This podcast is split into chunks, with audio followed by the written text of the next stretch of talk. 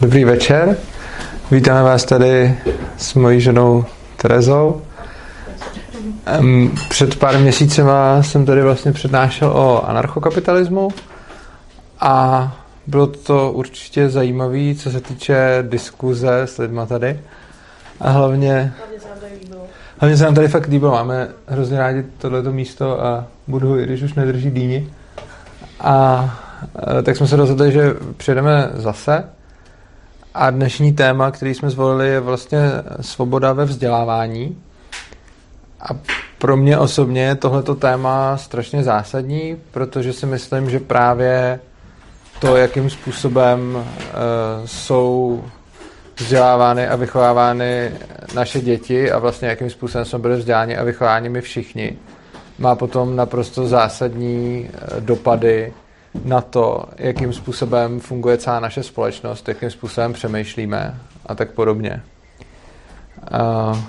Já bych se chtěl zeptat vás, co jste sem došli, co jste od téhleté besedy očekávali, nebo jaký máte očekávání, případně jestli tady chcete něco dozvědět, jestli jo, tak co.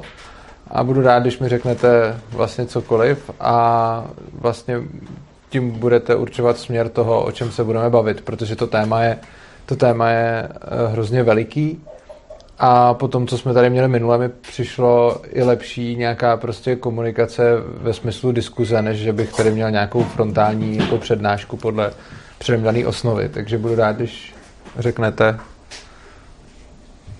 kdo se ujme slova klidně řeknu, já jsem Aha. Eh, ještě teda odpoledne nevěděl, že jsem jako jedu, takže to je taková prostě jako náhoda Aha. Na druhou stranu mi to jako uh, vůbec nevadí, protože jsem tehdy chtěl přijet vlastně na ten anarchokapitalismus, to by neměl čas. Otec, dvě děti, prostě jedno ve škole, uh, to téma prostě je určitě něco, co mě jako zajímá. No, prostě, mm-hmm. Takže jsem rád, že jsem nějak se dostal osudu. A můžu se zeptat, jak jste spokojený uh, vlastně se školou a vůbec se vzděláváním vašich dětí, který je prováděno teda jako mimo, vaše, mimo váš dosah? To je jako zajímavý dotaz, no, protože uh, jako na jednu stranu jsem spokojený s tím, že už si dneska můžu jako víc volit, asi jako rodič, než bylo třeba, asi třeba před deseti lety, že jo. To. Jsou různý systémy, prostě třeba jako Montessori, že jo, prostě my jsme nějaký program, který není takhle celosvětově známý, ale je to jako určitě volnější režim, se mi zdá lepší, takový víc prostě pro ty děti.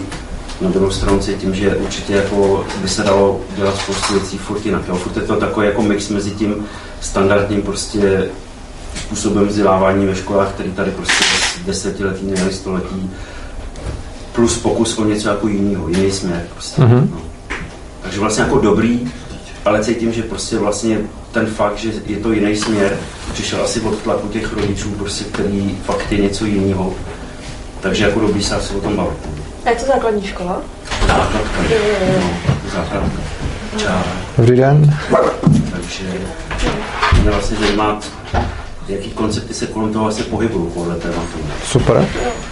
No, tak já nevím, jestli jako si představit. Já jsem myslel, že bychom, já jsem myslel, že bychom se doptali, ale tak můžeme brát postupně.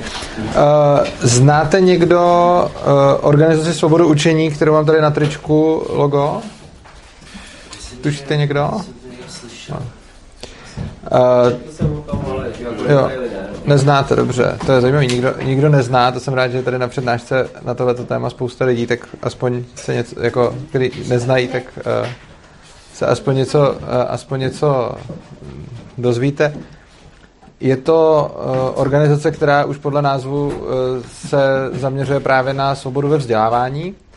A když bych navázal, uh, když bych navázal na to, uh, co jste vlastně říkal, tak eh, je pravda, že dřív celý školství a vůbec pedagogika jako taková byla koncipovaná tak, že máme nějaký dítě, který přijde do toho vzdělávacího procesu a pak máme nějakou představu, jak to dítě má vypadat, když ten vzdělávací proces opouští.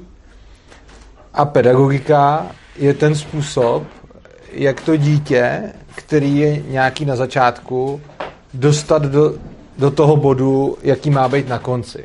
To, jaký má být na konci, to řekněme nějakým způsobem určuje ministerstvo, existuje nějaký národní vzdělávací eh, program a tam je prostě napsáno, jaký kompetence má ten student během toho studia získat. A vlastně dřív to bylo tak, že se předpokládalo, že za prvý teda víme, jak má vypadat ten student, co opouští tu školu, a ještě taky, že víme, jak toho máme dosáhnout. To jsou taky ty úplně klasické školy. Čili víme, co má umět a víme, jak ho to naučit a že on tam teda musí sedět a nějakým způsobem tím projít a být za to hodnocený. A to, o čem vlastně mluvíte vy a co je dobrý z hlediska toho uvolňování, řekněme, téhle oblasti, a je to, vy jste zmiňoval Montessori a tak určitě jsou třeba Valsdorský a tak dále, tak to už, tohle to se od toho liší tím, že sice pořád máme daný ten cíl, jak má ten člověk potom vypadat, jako co se má naučit, a, ale už se mnohem víc nechává na něm, jakou cestou k tomu, jakou cestou k tomu cíli dojde. Jo, to jsou ty, a přesně jak jste správně řekl, je to něco, co je volnější než ty klasické školy, ale ještě, jak sám cítíte, to není úplně ono. A já si osobně myslím, že ta hodně velká překážka v tom, proč to není tak dobrý, je, že pořád máme ten cíl, ke kterému se snažíme každého mladého člověka dostat a jenom mu dáváme větší volnost v tom, jakým způsobem k tomu cíli dojde. A to, co vlastně zastává ta organizace Svoboda učení, jim jsem členem, nebo samozřejmě já a, a další lidi, tak je to, že je to koncept takzvaného sebeřízeného vzdělávání a sebeřízené znamená, že ten člověk si dokonce i sám hledá ten cíl, ke kterému má, má dojít. Což znamená, že neexistuje nějaký předpis toho, že bychom říkali, děti, co opustí školu, mají být takový a makový a mají tohleto umět a to do nich nějakým způsobem dostaneme. Ale je to naopak to, že se ponechá volnost těm dětem a oni si určují nejenom cestu, kterou jdou, ale taky cíl, ke kterému se dostanou. Dává tohle to trochu smysl? Trochu jo. Trochu jo. Trochu, aha. No to je jako, tam ta svoboda, vlastně jsem si říkal, kde je tam ta svoboda, takže tam je vidět, že teda tam je svoboda, no, že tam teda není představa uh, nějakého cíle, že jsem si říkal, jako, takže vzdělávání jako nabídka. Přesně tak. To, to, je, to je skvělý... Jo, jo? Jako to. To, to je skvělý point. Vzdělávání jako nabídka a nikoliv jako povinnost. To, takže to je, je to sebeřízený vzdělávání, ten člověk vzdělávaný se sám řídí. Ostatně my všichni dospělí to takhle děláme, že jo? Když opuštíme školu, tak se potom dál celý život učíme a to už je v podstatě proces sebeřízeného vzdělávání, protože my si určujeme, kterým směrem jako půjdeme a který cíle jsou pro nás relevantní a který ne. No a v té svobodě právě eh, ten, eh, ten základní, základní kámen kvůli tomu, že když ty děti jsou do té školy nucený chodit, tak ono velice rychle, v podstatě v prvních měsících se ta škola pro ně stane oprus a oni se přestanou, přestanou to učení mít rádi, což eh, když někdo dělá dobrovolně, tak tohle toho neopustí. A je zajímavý sledovat i na těch lidech, co se vlastně vzdělávají sebeřízeně, tak eh, pro ně to učení není oprus, ale je to radost, protože oni to jdou dělat stejně jakoukoliv jinou aktivitu, která je baví, protože do toho jako by nikdo nenutí. No. Ono, eh, jako, já nevím, jestli vám to dochází, ale vlastně ten postup, který je teďka, je proti lidskoprávní, protože v listině lidských práv je, že každý má právo na vzdělání, o povinnosti tam není ani slovo. Eh, bohužel je. Eh, bohužel je tam povinná školní docházka, ale... To jo, ale to je potom. A tohle ten zákon, že máš právo, nemůže být vymáhaný uh, zákonem. To si prostě protiřečí. To je uh, no. pochopení, špatný překrucování a pochopení zákonodárců, který vezmou právo a překroutí ho. Pak, nemůžeš, pak nemáš právo. No, ono to takhle bohužel úplně není. Bohužel celá, t- eh, když už teda trošku odstoupím od vzdělávání, tak listina základních práv a svobod je dokument, ke kterému se všichni odvolávají, ale za mě je to naprosto nekom, eh, jako nekonzistentní škvár. Ne, není. Uh, takhle to nejde právě. Uh, Protože z tohohle z toho teprve vychází všechny ty zákony. Tak proč lpíme na zákonech, který vychází z nějakého škváru? Hmm, právě proto, že Nejsem si jistý, jestli si uvědomujete, že i v té listině je povinná školní docházka. To není tak, že by v listině bylo právo na vzdělávání a no, ne, že by bylo v listině právo na vzdělávání a v zákoně by pak byla povinná školní docházka. Eh, v ústavě máme za A právo na vzdělávání a za B povinnou školní docházku. To jsou otázka kaskády, no. eh, eh, na pořadí nezáleží. To teda záleží. A a. Ne, to teda záleží. Ne, na, když vykládáte listinu základních práv a svobod, tak nezáleží na pořadí, v jakým jsou tam ty věci A- to potom nedává smysl vůbec. No ona nedává smysl, protože je nekonzistentní jako taková. Ten dokument v sobě... Jenom protože se postupuje tady tím způsobem, tak se stává nekonzistentní. Ale pokud se bude postupovat přesně v té kaskádě, tak ty první věci jsou vždycky um, vymahatelný a právoplatný. Takže když začneme v ústavě listinických práv, když ne náhodou je napsáno, že nejdříve se respektuje lidství, lidský práva, potom dokonce, až potom jsou občanský, takže nejdřív jsou to lidský, přirozený práva dokonce. To znamená, co to vlastně je. Jo? A Eh. je to stýská, proč tam není občanský a potom lidský? Protože nejdřív jsme lidi, že jo? Já se domnívám, No, že... Ne, to přesně takhle postupují zákonodárci a odfláknou všechno, co dělají, včetně učení, včetně těch věcí. A nikdo není pozorný na to, aby jim tu práci vrátil zpátky, protože oni by se museli hodně namáhat na to, aby prosadili věci, které dávají smysl, aby naplňovali, co je vlastně v lidských práv, aby z něho nedělali právě ten canc, který to vůbec není. Můžu teď já? Jo.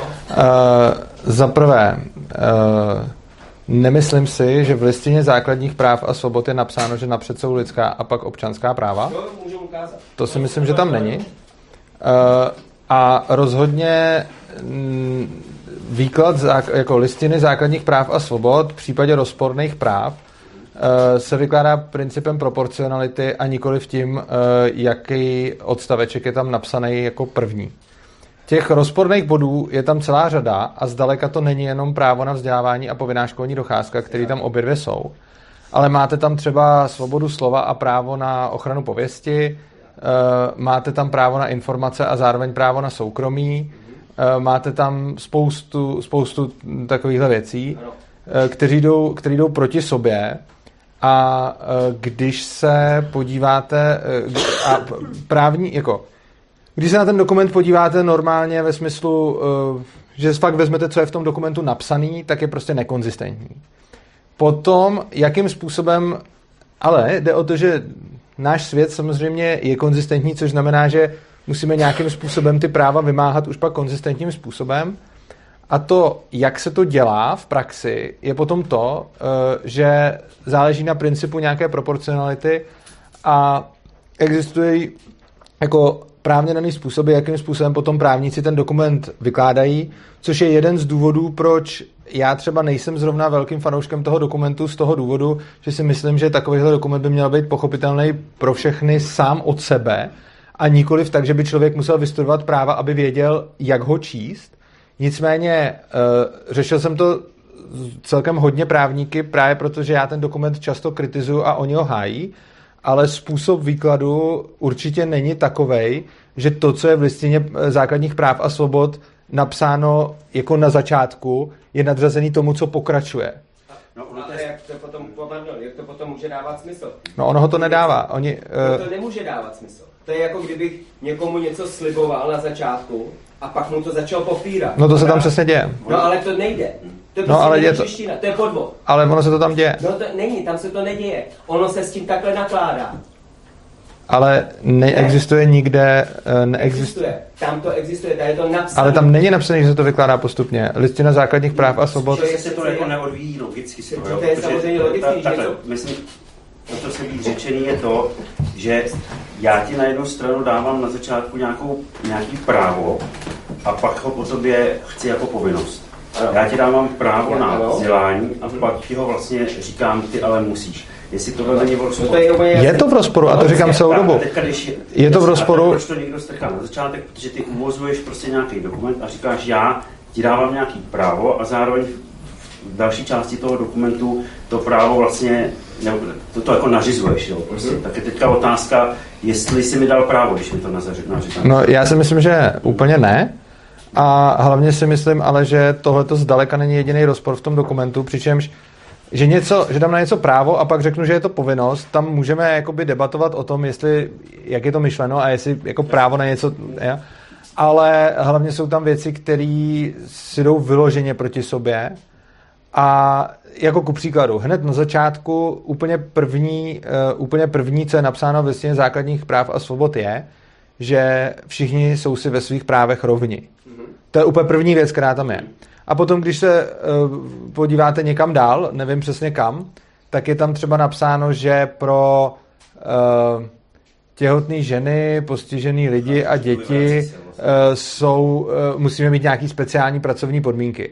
Což už samo o sobě je zase zjevná nekonzistence, kdy je napsáno, všichni jsou si v právech rovni a o něco dál je tam napsáno, že nějaký skupiny mají práva jiný než, než jiný skupiny. Jo. Takže třeba tohle je, je zase něco, co, co jde nějakým způsobem proti sobě. Ale Přičemž... jsou přirozený jako práva. Navíc to jsou, právě jsou si jako rovně tam právě by se mělo začít bazírovat na tomhle tom. A tam je spíše, co jsem chtěl jako tomu říct, že kdyby se na tom uh, trošku postálo, tak se nemusí bojovat všelijakýma jinýma uh, nebo postupovat všelijakýma jako obětama a může se rovnou stát u zdroje tady těch věcí a začít, uh, začít bazírovat na tom, aby tady ta konsistence prostě byla dodržena. Protože tady třeba, jestli můžu odskočit malinko, Uh, uh, otázka, co na to říkají ostatní. Uh, je OK, komu je to, je tady někdo, komu je to nekomfortní, tahle ta debata, nebo... Trošku jako ošívám. Já to právě vidím jste říkal, že bychom se mohli všichni představit, myslím, že to byl docela dobrý nápad, já jsem se do toho sice nehrnul. Dobře. I z toho mám pupínky, ale myslím, že to je... Jo, já si taky myslím, že jsme, že jsme odskočili, protože ty, abyste, jo. Eh, já bych utnul debatu o, o listině základních práv a svobod a přešel bych spíš eh, k tomu dalšímu, co, co lidi od té debaty očekávají a spíš bych se potom stočil k tomu vzdělávání. Koho by tohleto zajímalo, tak na přímo zá, listinu základních práv a svobod mám celou přednášku eh, na, na YouTube kanálu, kanál Svobodného přístavu. Každopádně jsem viděl vaše ošívání, proto, eh, proto eh, to teda tohleto upneme a budeme pokračovat tím, co by kdo očekával od téhletý, od téhletý přednášky. Tak jsme tady měli uh, ohledně těch vlastně dětí a, a tak a t- můžete pokračovat. Já jsem taky to zaregistroval celkem pozdě, ptal jsem se, on jestli se sem vejdem a on řekl, že ano, tak jsem si říkal, že to je úžasný, že nás sem ještě procpe dva lidi, tak Vždycky to říkám to, protože jsem se třeba ještě někoho mohl pozvat, ale to je jedno. Těšil jsem se na vás, protože jsem vás někde objevil už asi před rokem a prostě mi to připadalo jako zajímavý, jak to máte promyšlený, co, to jsem rád. říkáte. No, máš hned kolem huby, prostě mi tak přišlo. A, a mám čtyři děti, tři děti, třem dětem je okolo 35 let a jednomu je 8 let. A ty první tři moje žena vlastně vzdělávala doma, v roce 93 začala mm-hmm. a vlastně založila kvůli tomu soukromou školu, protože to ještě domácí vzdělávání nešlo, tak to jako nešla nějakou cestu.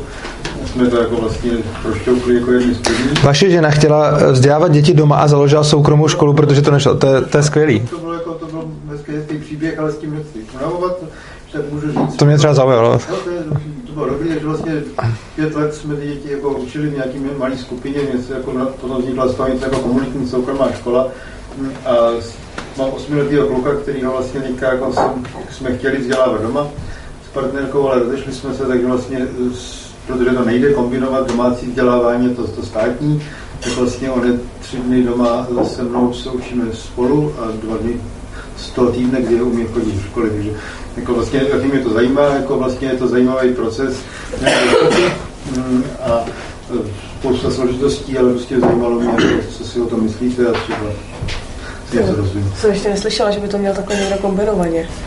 No, jako bylo to, bylo to jako složitý, protože jsem, mě snažili se mi jako vyhovět jako ty, ty lidi, kteří to mají na starosti, pedagogicko-psychologický poradny a ředitelka školy, ale zjistilo se, že to vlastně nejde. Jako moje vize byla, že bych týden s ním byl doma a učil ho podle sebe a týden chodil do školy, ale to prostě jako ten zákon neumožňuje, takže vlastně ty tři dny doma jako je omluvený, jako má absenci. Ale A to prostě má jako- individuální studijní plán? Má, nemá, nemá ani, ani tak složitě jsme to nedělali, prostě vyloženě ho omlouvá jako paní ředitelka jako na Eh, rodinné důvody.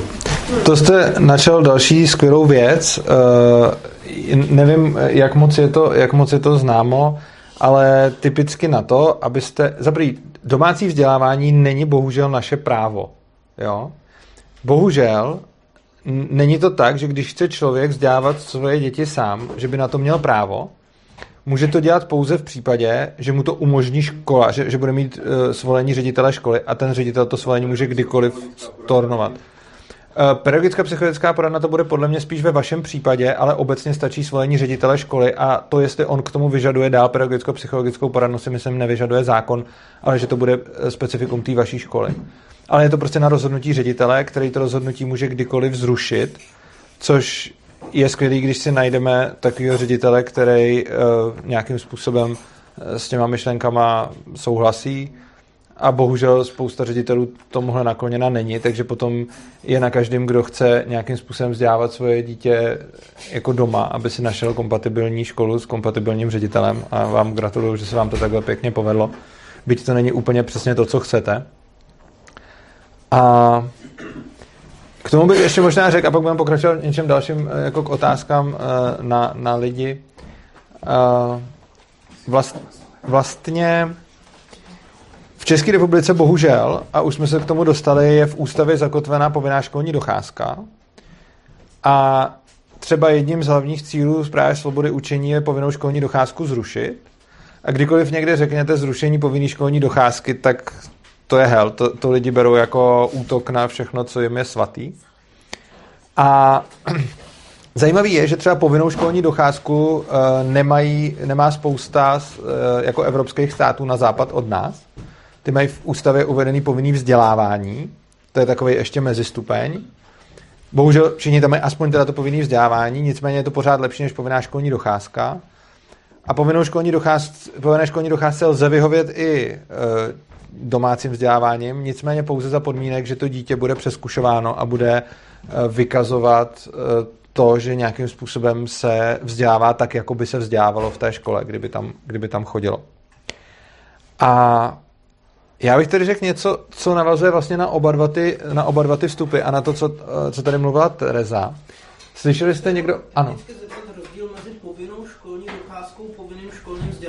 Jako co? E, To není povinný školní vzdělávání, ale povinný vzdělávání. A uh, ústava třeba většiny, není to takhle striktně, ale většina uh, zemí uh, jako minulého východního bloku s nějakýma výjimkama mají povinnou školní docházku, jako třeba Česká republika. A to, tam je to jasný, prostě, že dítě musí chodit do školy. A jiný země, většinou eh, ty země západního, eh, západního bloku mají eh, povinný vzdělávání, což znamená, že ro- rodič musí vzdělávat svoje dítě, ale není tam psaný, že se to musí odehrávat ve škole. To už potom záleží na tom, jak je to přímo implementovaný v legislativě těch jednotlivých států. Nějakým způsobem to kontrolovaný mají, ale obecně domškoláctví je tam v podstatě právo, zatímco tady je to privilegium. Když máte povinnou školní docházku, tak v naší legislativě je to udělané tak, že když si seženete ředitele, který vám umožní vzdělávat dítě doma, tak k tomu máte, tak, tak můžete, ale nemáte nějaký ústavní právo na to vzdělávat své dítě doma. Tam, kde je povinný vzdělávání v ústavě, tak tam může vypadat potom legislativa tak, že rodič má právo vzdělávat svoje dítě doma. Nějaký další předpisy pak to upraví, když to nemá kdo kontrolovat, tak je to jako divný jako povinný vzdělávání. Je to kontrolovaný a ty eh, jde o to, že tohle, o čem se teď bavíme, to povinné vzdělávání a povinná školní docházka, je něco, co je napsáno v ústavě a potom ty jednotlivé legislativy těch jednotlivých zemí to dál upravují a samozřejmě nějakým způsobem definují a zpřísňují. A přesně to, o čem mluvíte, řeší tam ty kontroly že jo, toho. A to, k čemu jsem se chtěl dostat, je, eh, znáte někdo eh, svobodný demokratický školy, jako třeba eh, Summerhill nebo Sudbury, znáte? Viděl jsem ten film o tom samém. Jo, vy jste přímo viděl film o Summerhillu, to je skvělý. Film jste viděli, super. No tak všichni, všichni znají víc, nebo jako asi většina, nebo zná? Znáš nebo ne? Jo, skvělý. Tak když řeknu, ve zkratce to vlastně potvrzuju to, co, to, co říkala Tereza, že vlastně ty děti, když dostanou to vzdělávání jako nabídku a nikoliv jako příkaz a oni si smí vybírat, co, co chtějí a co nechtějí dělat, tak se jim to potom neznechucuje, protože když se podíváte na dítě tady jako v nějaký klasický státní škole, tak pro něj čeština, matika a zeměpis je oprus, který se musí učit, ale potom hrát fotbal je zábava a hra. A v těch svobodných školách, kde neexistuje ta povinnost, tak to dítě potom nerozlišuje, že fotbal je hra a čtení a psaní je povinnost. Pro ně je to obojí stejný. To, jestli si jde kreslit, nebo to, jestli se jde učit psát, nebo to, jestli se jde učit matematiku, tak tohleto je pro to dítě principiálně ta samá věc. A tím, že ho do toho nikdo nenutí, tak tam nevzniká ten odpor k tomu. Ono to dává smysl, protože když si to představíme sami na sobě, tak kdyby nás teď někdo nutil, že se musíme učit nějaký věci a ještě nám řekne, kdy to musíme dělat a jak dlouho, a když si představíte sami sebe, že byste prostě jako ráno vstali a někdo by vám řekl, teď se tři čtvrtě hodiny budete učit prostě biologii, pak se tři čtvrtě hodiny budete učit jazyk a pak tři čtvrtě hodiny matiku, tak vás to začne štvát, jo? A to je jedno, jestli jste dítě nebo dospělý. Ale sami si kolikrát k těm věcem jako přijdete a učíte se sami dobrovolně, protože vás to baví. A ty děti dělají samozřejmě úplně to tež. A je hrozně zajímavý, že když tohleto konzultujete s nějakým pedagogem z klasické české školy, tak on vám vždycky řekne, no tohle to nemůže fungovat prostě. Když je nebudete nutit k tomu se učit, tak oni to dělat nebudou.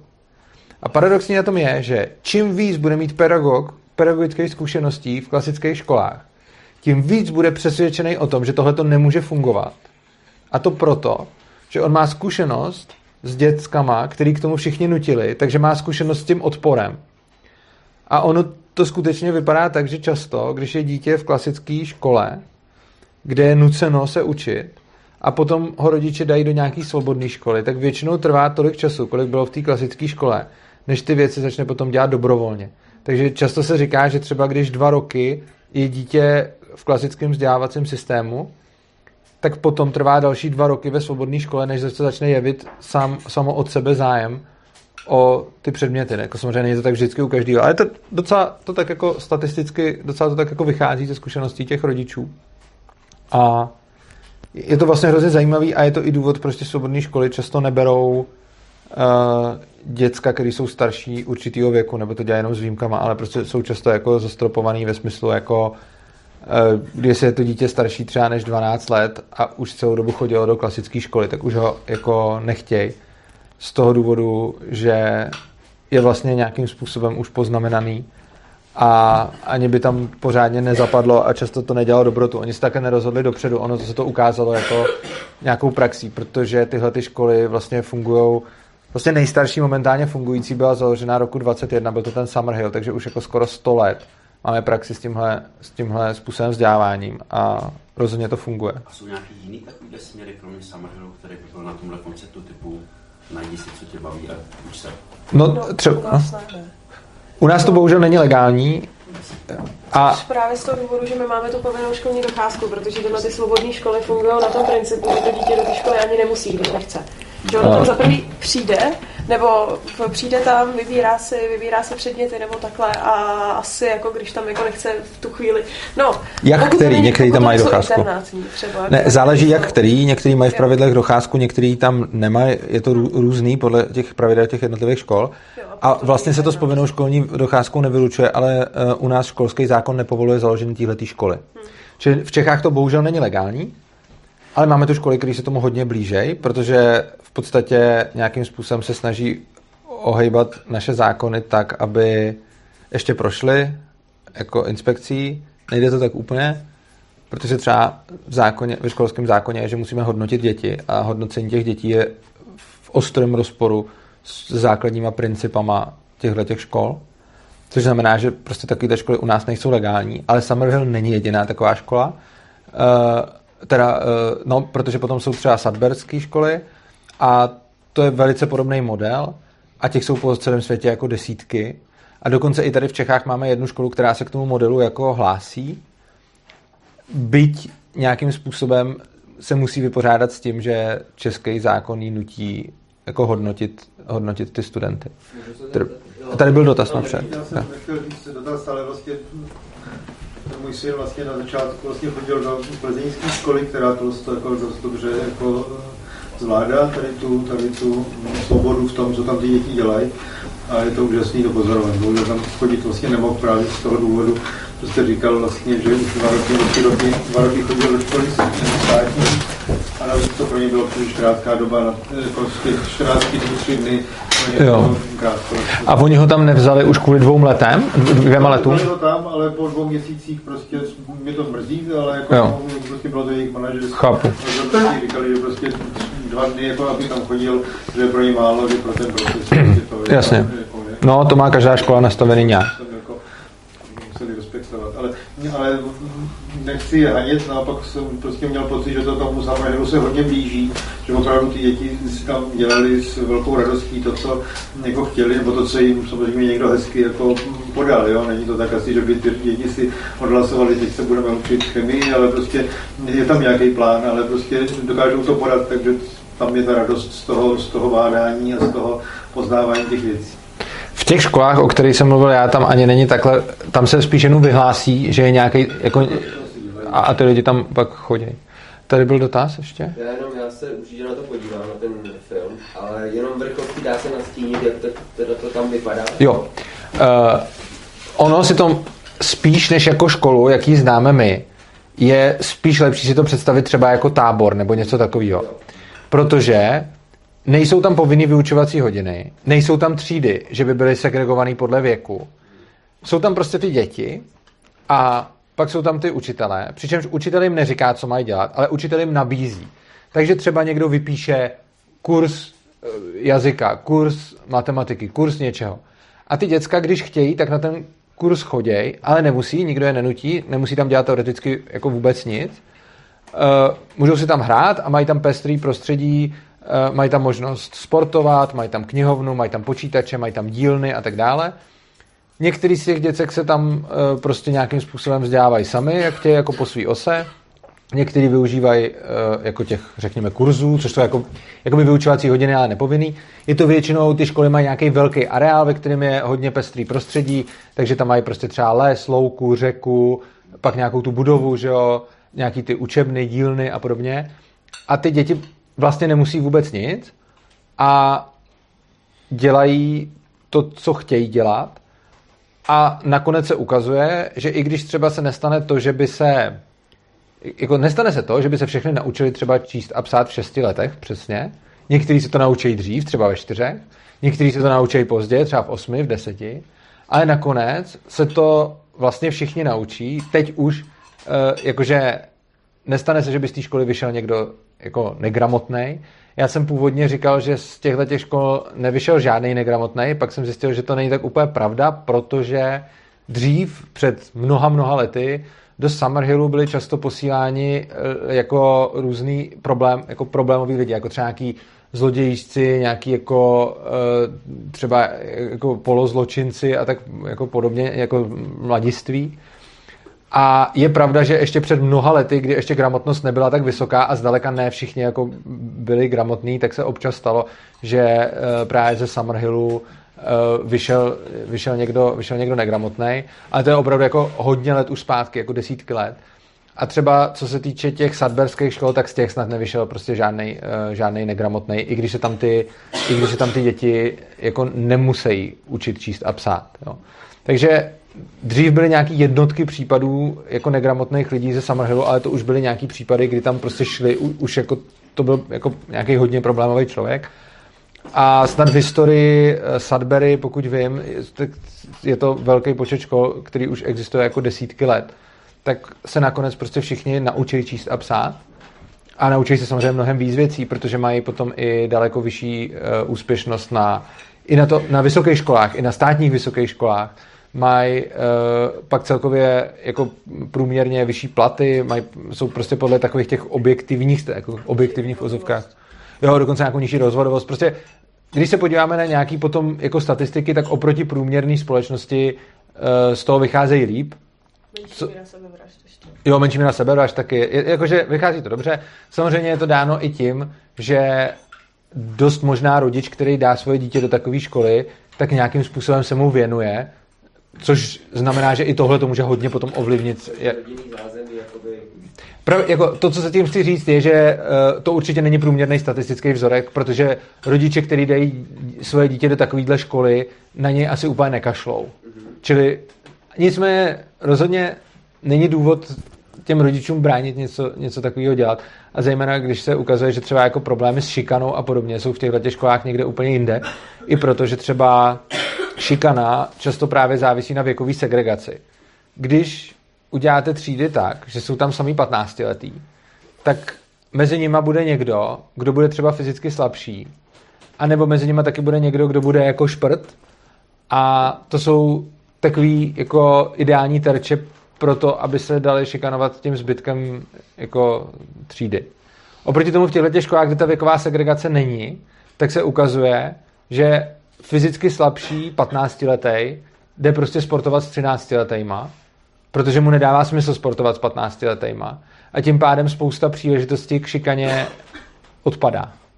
A není, jakože celkově to v té škole vypadá úplně jinak. No a jak říkal Urza o tom statistickém vzorku, že do těchto těch škol dávají jako svoje děti jenom jako určitý lidi, tak eh, ono samozřejmě ten statistický vzorek by se rozšířil, asi by se ukázalo potom, když by se tam dávaly třeba i děti z nižších vrstev, jo, jestli by z toho nevyšlo někdo negramotný.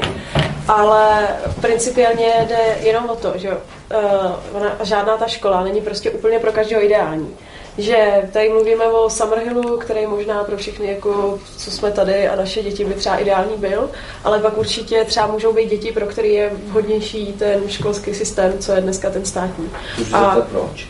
Uh, ten školský? No, proč si myslíte, že pro některý, jako čím teda, abych jenom to? Jako věřím tomu, že jsou rodiny, které prostě to budou preferovat spíš tím, že třeba to dítě tam bude mít nějaký řád. Jo, jasně, ale že vlastně, Hm. eh, proč se ptám, je, že tady se obecně vlastně jako bere, že lidi, co chodí teda do školy, mají zajištěný teda nějaký to vzdělání, že je to prostě přinutí a to. Ale kdyby se vzal prostě ten prů, jako kdyby se všichni ty lidi vytáhli, co chodili do té školy a teďka by měli vlastně po třeba letech už v životě udělat testy, co se teda fakt v té škole naučili, tak spousta z nich bude na hranici gramotnosti. jasně, no. Jo. Často i rovnou, jakože to ani nemusí po letech. Takže, no nebo rovnou, jasně, takže právě proto se ptám, protože jako to by se podle mě jako... No, já tím ani tak jako nemyslím eh, výsledek jako nějakého vzdělávacího procesu, co ty lidi nakonec umějí, Mhm. ale spíš proces toho vzdělávání, protože Jo. každý člověk eh, a i z jeho rodina nebo prostředí, z jakého pochází, Jo. má nějaký svůj eh, postup, Dynamiku. přesně dynamiku a přístup k tomu vzdělávání. Takže věřím, že budou i lidi, kterým eh, bude spíš vyhovovat třeba ten státní systém, to teď. Já osobně mám třeba svůj jako názor na tohleto, že si myslím, že dítě, který prochází nějakým zdravým rozvojem, tak si nemyslím, že pro jako zdravý jedince eh, je vhodný, aby je někdo k něčemu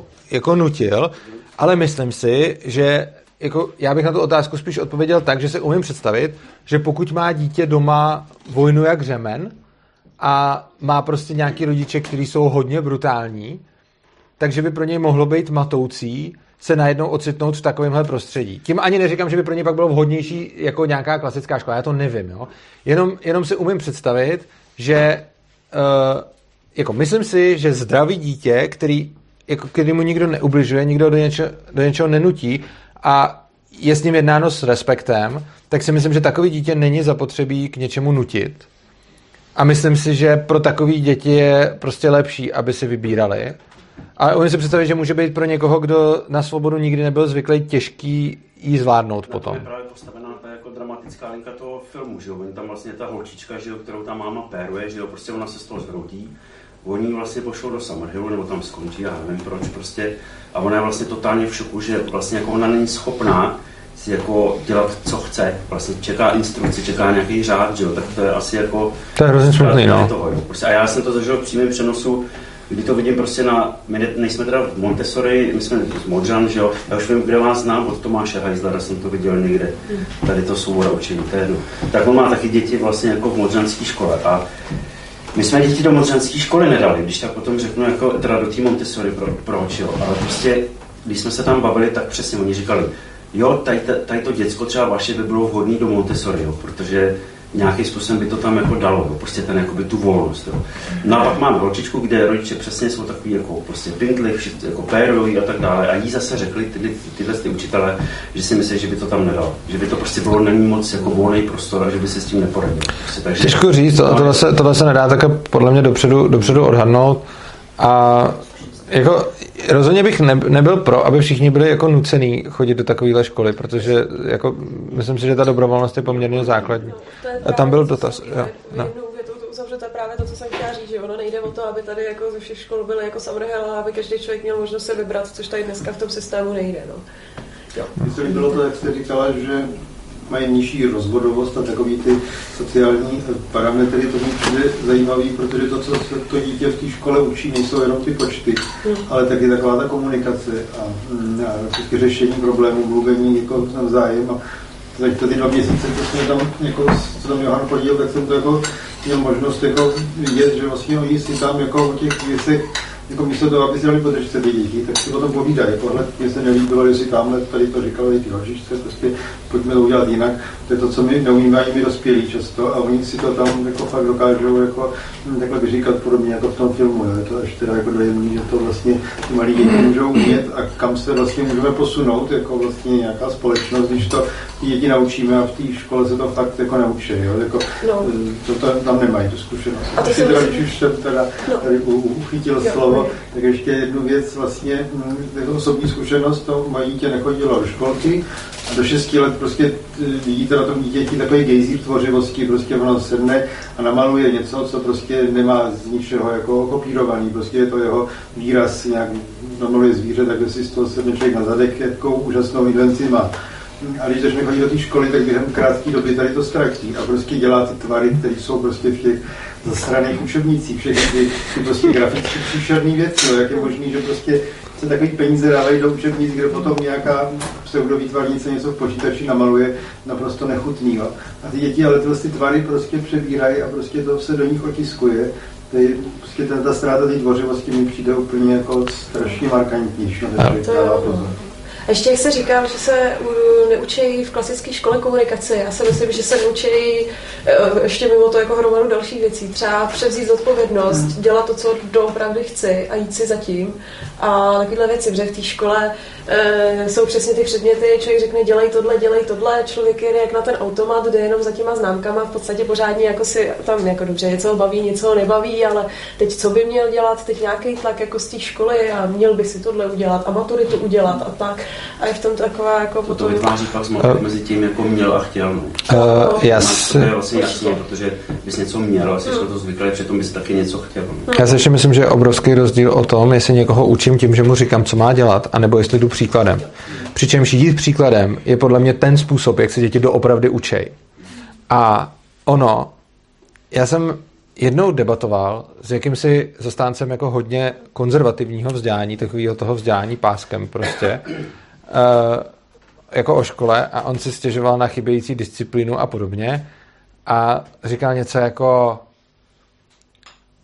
můj kluk se porval ve škole, tak jsem ho doma tak zřezal, až chytil druhou vozeď a, a, něco tak, a já si říkám, jasně, co já ukážu svýmu dítěti, když ho seřežu tak, že vezme druhou vozeď? to, že když jsem v krizi, tak do někoho zbít. Tohle je zpráva, kterou mu posílám.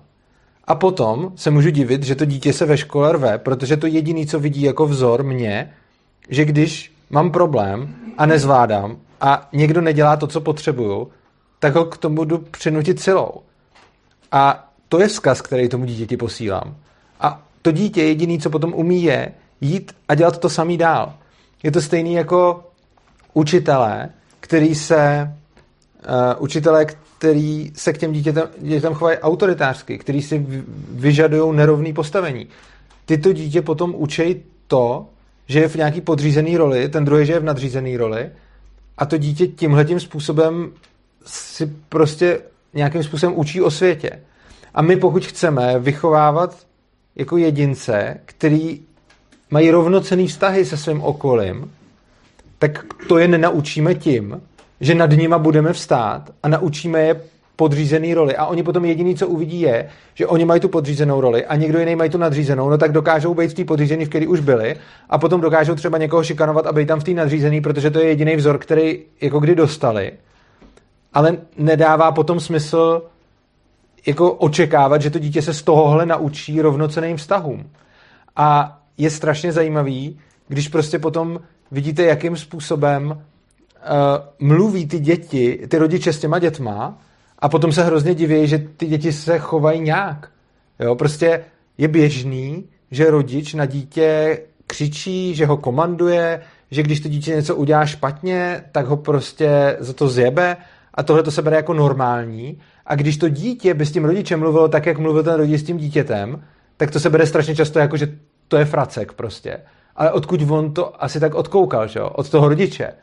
A je hrozně zajímavý, já jsem teď čet uh, někde na internetu, psal uh, jeden libertarián, psal něco jako uh, psal tam jsem hodně tlustej a šel jsem po ulici a potkal jsem tam malý dítě, který na mě začal ukazovat a pokřikovat, hej, tlustěchu, tlustěchu. A on říkal, no to bylo nějak jedno, bylo to malý dítě.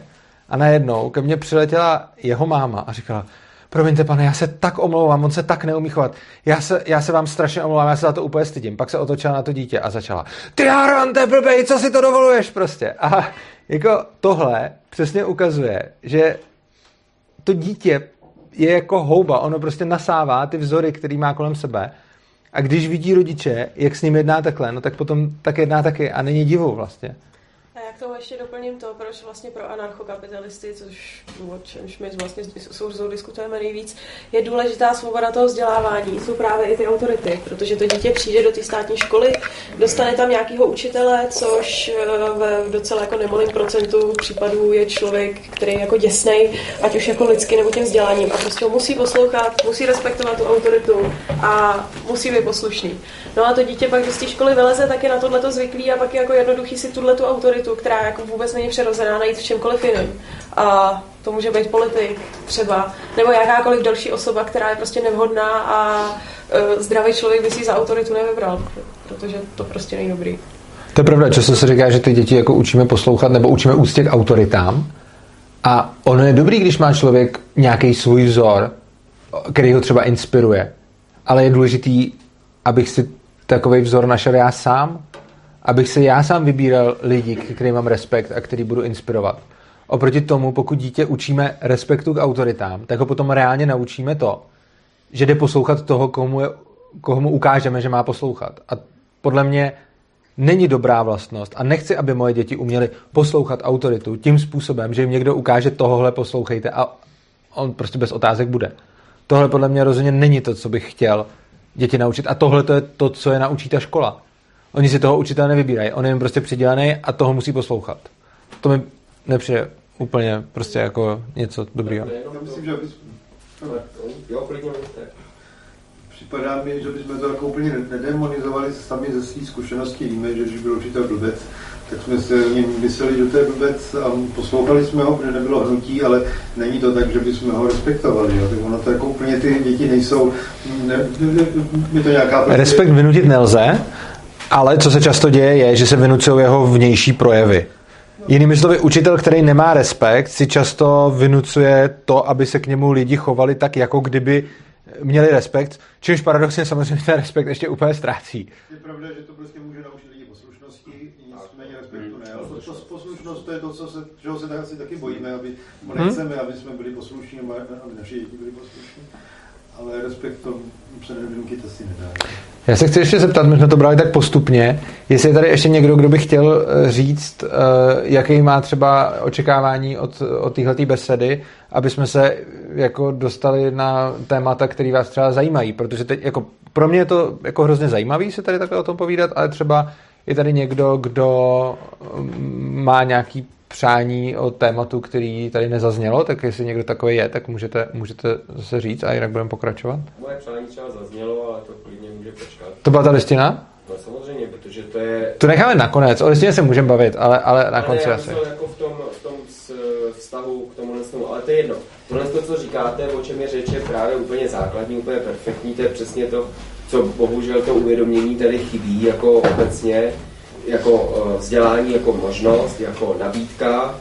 Uh, učitel je vlastně důvodce, ne autorita, nemyslím autorita uh, jako přirozená, ale tady ta militantní, to, co jste popsali, je v podstatě šikana, od začátku do konce ve výchově, od, který si ani neuvědomují, že šikanují svoje dítě a ukazují mu to, tím ho to učí, protože ano, příklad funguje, to může říkat horem dolem, že je parchant, který se neumí eh, chovat, protože to dítě na to nikdy nezabere, na to kolečka prostě nemá.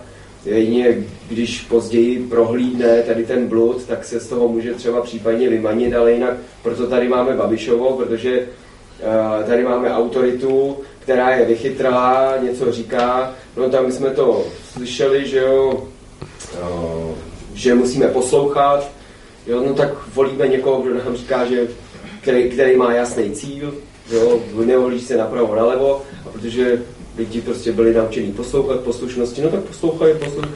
A... Bohužel je to tak, já s tím principálně souhlasím. Ještě, je, ještě si někdo, ano, přesně. Tak toho z té svobody vzdělávání k tomu anarchokapitalismu, protože jo. možná mnozí z nás neví, jako co to přesně se pod tím představí, okay. stručně. Uh, je tady někdo, kdo by vůbec uh, nevěděl, co je anarchokapitalismus? jako, jako, umím to jako představit, co to, jo. Uh, takhle. Anarchokapitalismus to znamená svobodná společnost, která není centrálně řízená státem, ale je to společnost, ve který je volný trh, což znamená jako dobrovolný interakce mezi, mezi lidma, dobrovolný transakce. A součástí toho je samozřejmě vzájemně dobrovolný vzdělávání, jako vzájemně dobrovolný cokoliv, což znamená, že vzdělávání je služba, úplně stejně jako cokoliv jiného. Což znamená, že by to nebylo státem řízený a stát by, teď momentálně stát má vlastně monopol na vzdělávání, protože stát je ta organizace, která rozhoduje, kdo si smí založit školu, kterou školu povolí, kterou zamítne, rozhoduje, co se v těch školách pak bude učit, co se tam všechno bude dělat. A kdyby ten stát nebyl, tak by tohle to bylo poskytováno trhem a tím nebyl stát, nemyslím, že by neexistovaly ty služby, které poskytuje, ale že by neexistovala ta centrální autorita, která by říkala, která by měla ten monopol na to, což znamená, že by mohla vznikat konkurence k tomu. A teď jenom otázka, jestli by ten trh to jako dokázal jako zajistit, protože dneska máme jako kapitalismus, ale víme, že to úplně nefunguje. Není to jenom díky zásahu státu, že to prostě eh, kapitalismus předpokládá, že ty lidi se nějak racionálně chovají, ale se nechovají nikdy racionálně. Tak jestli by to ještě nebylo horší vlastně. Proč myslíte, že kapitalismus předpokládá, že se lidi racionálně chovají? Tak jako, slyšel, já jsem slyšel, že to je jako, to je jasný, no jasný. Prostě. Co si představujete pod pojmem kapitalismus? No kapitalismus, tak je to tak je to nikým nebo no ne, nikým neřízená nebo tou rukou trhu neviditelnou, jo, což je vlastně, což má být ten, to lidské rácio nějak jakoby, že to vlastně no, prostě ta neviditelná ruka trhu, prostě, která má uh, být tak tou dobrou rukou, ale já si úplně nemyslím, jako tohle je takový zajímavý idealistický pohled, já bych třeba takhle kapitalismus určitě nedefinoval. Já bych z toho vypustil tyhle ty hodnotové soudy, od kterých bychom pak očekávali, že to jako má být dobrý a koukali jsme se na to, že to někdy třeba dobrý být nemusí. A už vůbec si nemyslím, že ta neviditelná ruka trhu by měla mít nějakou souvislost jako s ráciem, protože má úplně stejnou souvislost s emocema. Kapitalismus je uspořádání společnosti, ve kterým výrobní prostředky jsou vlastně soukromně a nikoli veřejně a výrobníma prostředkama tady myslím nejenom jako fabriky a podobně, a výrobní prostředky jsou i ty školy, ty nemocnice, prostě všechno. A ta, co kapitalismus má za vlastnost je, že to, co zákazníci chtějí, to jim umí velice dobře poskytnout. Ale to samozřejmě neznamená, že ty zákazníci se rozhodují jenom na základě rácia a přehlížejí svoje emoce, a rozhodně to neznamená, že uh, ty lidi se musí chovat nějak jako hyperracionálně, že musí být dokonale informovaný, že musí být dokonalou konkurenci. Nic takového kapitalismus nepředpokládá.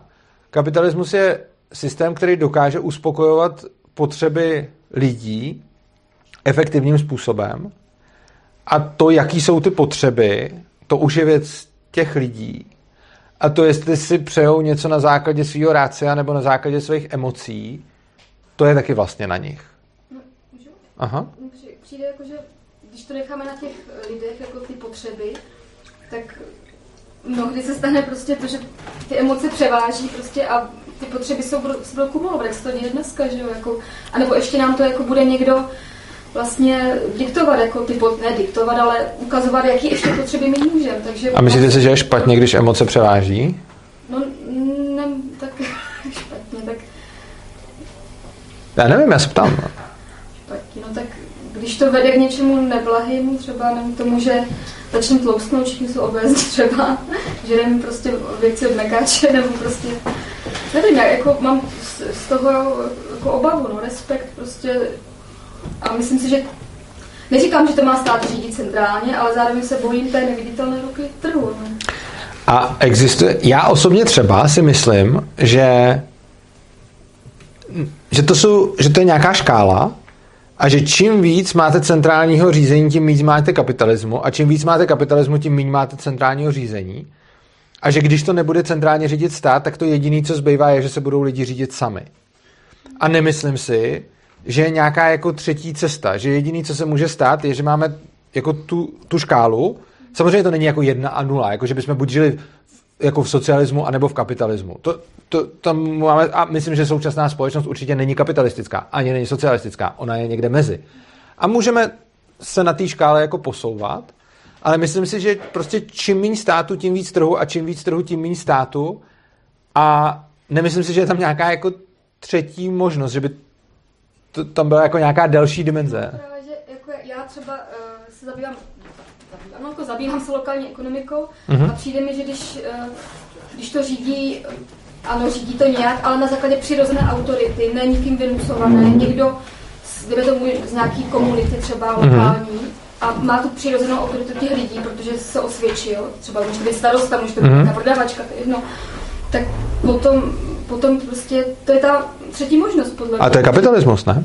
No jako je, ale, uh, ale nenechá se to úplně na volné ruce trhu, nechá se to, já osobně třeba mám vztah k tomu, že to zkouším tady s partnerem jako poradní kruh, že vlastně to, co chce většina, nebo to, co chce ta komunita, tak vznikne toho konsenzu v tom poradním kruhu. A ne proč-.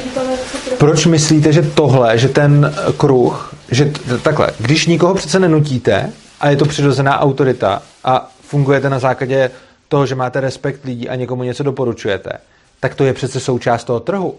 Přece ten trh není jenom to, že někam jdu, něco zaplatím a něco si tam odsaď koupím. Trh je tohle. Tahle ta přednáška je čistě volnotržní. Přitom vy jste sem přišli a nic jste mi za to nezaplatili a máme tady nějakou interakci, která je nám jako vzájemně prospěšná, protože kdyby nebyla, tak bychom tady nebyli. Kdybych já tady nechtěl být, tak tu nejsem. Kdyby vy jste tady nechtěli být, tak tu taky nejste. Což znamená, že to, že tady jste, to, že se tady bavíme, to, že se tohle děje, je dobrovolný, je to vzájemně dobrovolný a je to plně kapitalistický a plně volnotržní a tohle je neviditelná ruka trhu. A je to neviditelná ruka trhu proto, že kdokoliv z nás mohl místo toho třeba jít a vydělávat peníze. Ale my jsme se rozhodli, že budeme tady a že se budeme povídat. A stejně jako váš poradní kruh, kdy prostě se radíte a dáváte lidem nějaké doporučení, to je stejný přece princip. A to je přece součást kapitalismu. A to, co se tady děje, se principiálně neliší třeba od jako reklamy. Jenomže často se díváme na to, že když někdo dělá reklamu, proto aby na tom vydělal, tak je to jako negativní. Zatímco když my tady děláme reklamu něčemu, čemu věříme, tak je to jakože pozitivní. Ale ono je to principiálně jedno. A já si myslím, že to, co vlastně nazýváte jako třetí cestou, je vlastně pořád ten kapitalismus a pořád ta volná ruka trhu. Akorát, že si to lidi pod tím většinou nepředstavují, protože když se řekne kapitalismus, tak si představí prachy. Ale ty transakce nemusí být vůbec finančně ohodnocený. Ty transakce můžou mít jiný motivace. Jako rozhodně, finanční ohodnocení je dobrá motivace, ale určitě to není jediná motivace. A to, že tady spolu jsme, je dobrovolný, je to kapitalistický a nevidím na tom jako... Asi záleží, co si pod tím představím, pod tím kapitalismem. Určitě. Možná máte jinou představu, že já tam třeba... Ano. Je možné, že já tam nezahrnuju prostě některé, jako třeba když ty rozevřené nůžky, jo, ty bohatší boha, bohatnou a chudí chudnou, tak taky věřím, To- že to je kapitalismem, ale No nevím. to je, ale teď už se dostáváme hodně od... Uh, chci se zeptat, je tady někdo, komu by bylo nekomfortní, kdybych odpověděl na otevírající se nůžky mezi bohatýma a chudejma? Případně někdo, kdo se chce dostat k jinému tématu, nebo kdo by chtěl mluvit, nebo tak? Protože to je mimo, tak, tak OK, tak. Je to kapitalismem a je to přirozený důsledek vzniku bohatství. Když si představíte když byste si představila, že je nějaký limitovaný počet bohatství ve společnosti, tak to, že jeden zbohatne, by znamenalo, že druhý schudne. Ale tak to není. Bohatství ve společnosti se pořád zvyšuje. Zvyšuje se lidskou prací. My vytváříme hodnoty, což znamená, že jako společnost jsme pořád bohatší. A můžeme se na to podívat, když se podíváte, jak žili lidi 100 let naspátek, 200 let naspátek, jaký měli možnosti a jaký máme možnosti dneska. No, máme mnohem větší možnosti, protože jsme bohatší společnost. A to bohatství se strašně často vytváří tím způsobem, že někdo přijde s něčím, co může poskytnout lidem. Nějaký vynález, nebo naopak implementace nějakého vynálezu. Třeba vymyslím ledničky, které předtím neexistovaly. Ani nemusím vymyslet, já je třeba implementuju. Někdo to vymyslel a já je dokážu jako sestrojit, udělám fabriku na ledničky a prodám lidem ledničky. Co se stane? Všem těm lidem vzroste bohatství o malý kousíček, protože mají ledničku, kterou předtím neměli, takže jsou najednou jako bohatší, mají něco víc, než měli předtím. A já na tom strašně zbohatnu, protože prodám milion ledniček. Co se stalo? Za prvé, všem ve společnosti trošku vzrostlo bohatství, protože teď mají ledničku, kterou minule neměli. A za druhý se stalo to, že já jsem strašně moc zbohatnul. Takže se stalo, že společnost jako celek zbohatla, ale to rozdělení toho bohatství není rovnoměrný. Nicméně, to není tak, že by ty chudší byli chudší a ty bohatý bohatší. Ale je to tak, že ty chudší jsou bohatší a ten bohatý zbohatnul o hodně prostě. Respektive on byl napřed taky chudej, takže se z něj najednou stal bohatý. A je pravda, že tvorba bohatství způsobuje nerovnosti. To je její prostě vlastnost. To, jak jako společnost tvoříme bohatství, prostě způsobuje nerovnosti. A ono, ať už si o nerovnostech myslíme cokoliv, tak ta společnost jako celek bohatne a i ty nejchudší lidi na celém světě pořád bohatnou. Jako nemyslím každý jeden z nich, samozřejmě jsou lidi, kteří jako chudnou jednotlivě. Ale statisticky je společnost pořád bohatší, což je super. A i ty nejchudší jsou bohatší. No já bych tam to ještě měla něco, ale já zase chci toho zase zabírat, co obývat. OK. Můžu se nám zeptat, že jsem Ano. tady teďka nebyl. Anarchokapitalismus je definovaný jako, že tam není žádná role státu, nebo úplně co jako nejmenší role státu? Žádná role státu? Žádná role státu, okay.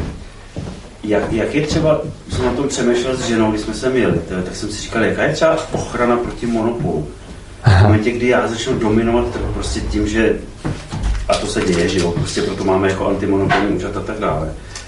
A já prostě budu diktovat tomu trhu a získávat vlastně moc, což je otázka, jestli Já bych udělal jednu takovou věc. Ok. Uh, udělal bych to, že protože už vidím, že jsou tady stále víc otázek, které se netýkají vzdělávání, což bylo tématem přednášky, tak bych se napřed zeptal, jestli je tady kdokoliv, co by chtěl ještě cokoliv o vzdělávání, a pokud ne, tak dáme nějakou chvilku libovolných otázek, zejména na anarchokapitalismus, a pak bychom to nějak směřovali ke konci. Ale napřed bych chtěl dát přednost, aby každý, kdo sem přišel kvůli vzdělávání, aby odešel spokojen a potom bych se až začal věnovat otázkám, které se toho netýkají. Takže teď kdokoliv má jakoukoliv ještě potřebu ohledně přednášky o vzdělávání, tak ji povězte. A klidně i kdyby to byla potřeba, zůstaňme u toho tématu, tak já ji pořád rád vyslyším, protože mi to přijde, že když jsme slíbili tohle téma, tak ale až když teda nikdo by takovej nebyl, tak, tak zodpovím monopoly. Já bych se u toho původního tématu ještě rád Vy byste se rád držel. Když vlastně sám nemám, co bych do toho. Dobře. ale Pocit, že jsme to nevyčerpali. ale já, já To nevyčerpáme nikdy. Jo, jo, A tak klidně můžeš říct možná- něco víc o svobodě učení, že jo, co, co za projekty, nebo nějak víc představit, nebo tak. tak No. Bude vám vadit někomu, když u toho jíst? Dobře, děkuju. Free country.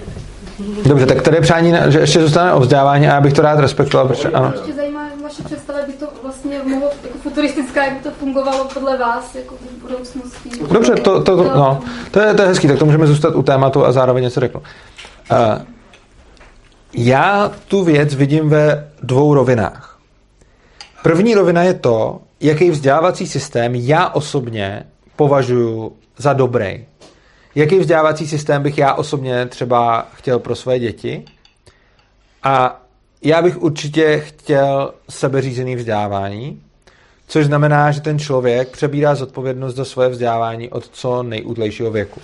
Tohle je strašně důležitý. Myslím si, že je daleko důležitější než to, kolik bude umět cizích jazyků, jak bude dobrý v matematice a jestli bude přesně vědět, kde napsat správně čárku, tak daleko důležitější je pro mě to, aby ten člověk převzal zodpovědnost za svoje vzdělávání.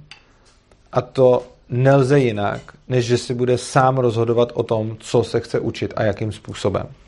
V momentě, kdy do toho budu vstupovat já a začnu mu diktovat, jakým způsobem se má učit, tak třeba dosáhnu toho, že bude efektivnější v nějakém ohledu, ale vezmu mu zodpovědnost za jeho vzdělávání a to je podle mě jako jedna z asi největších hodnot, kterou může si jako odnést to dítě.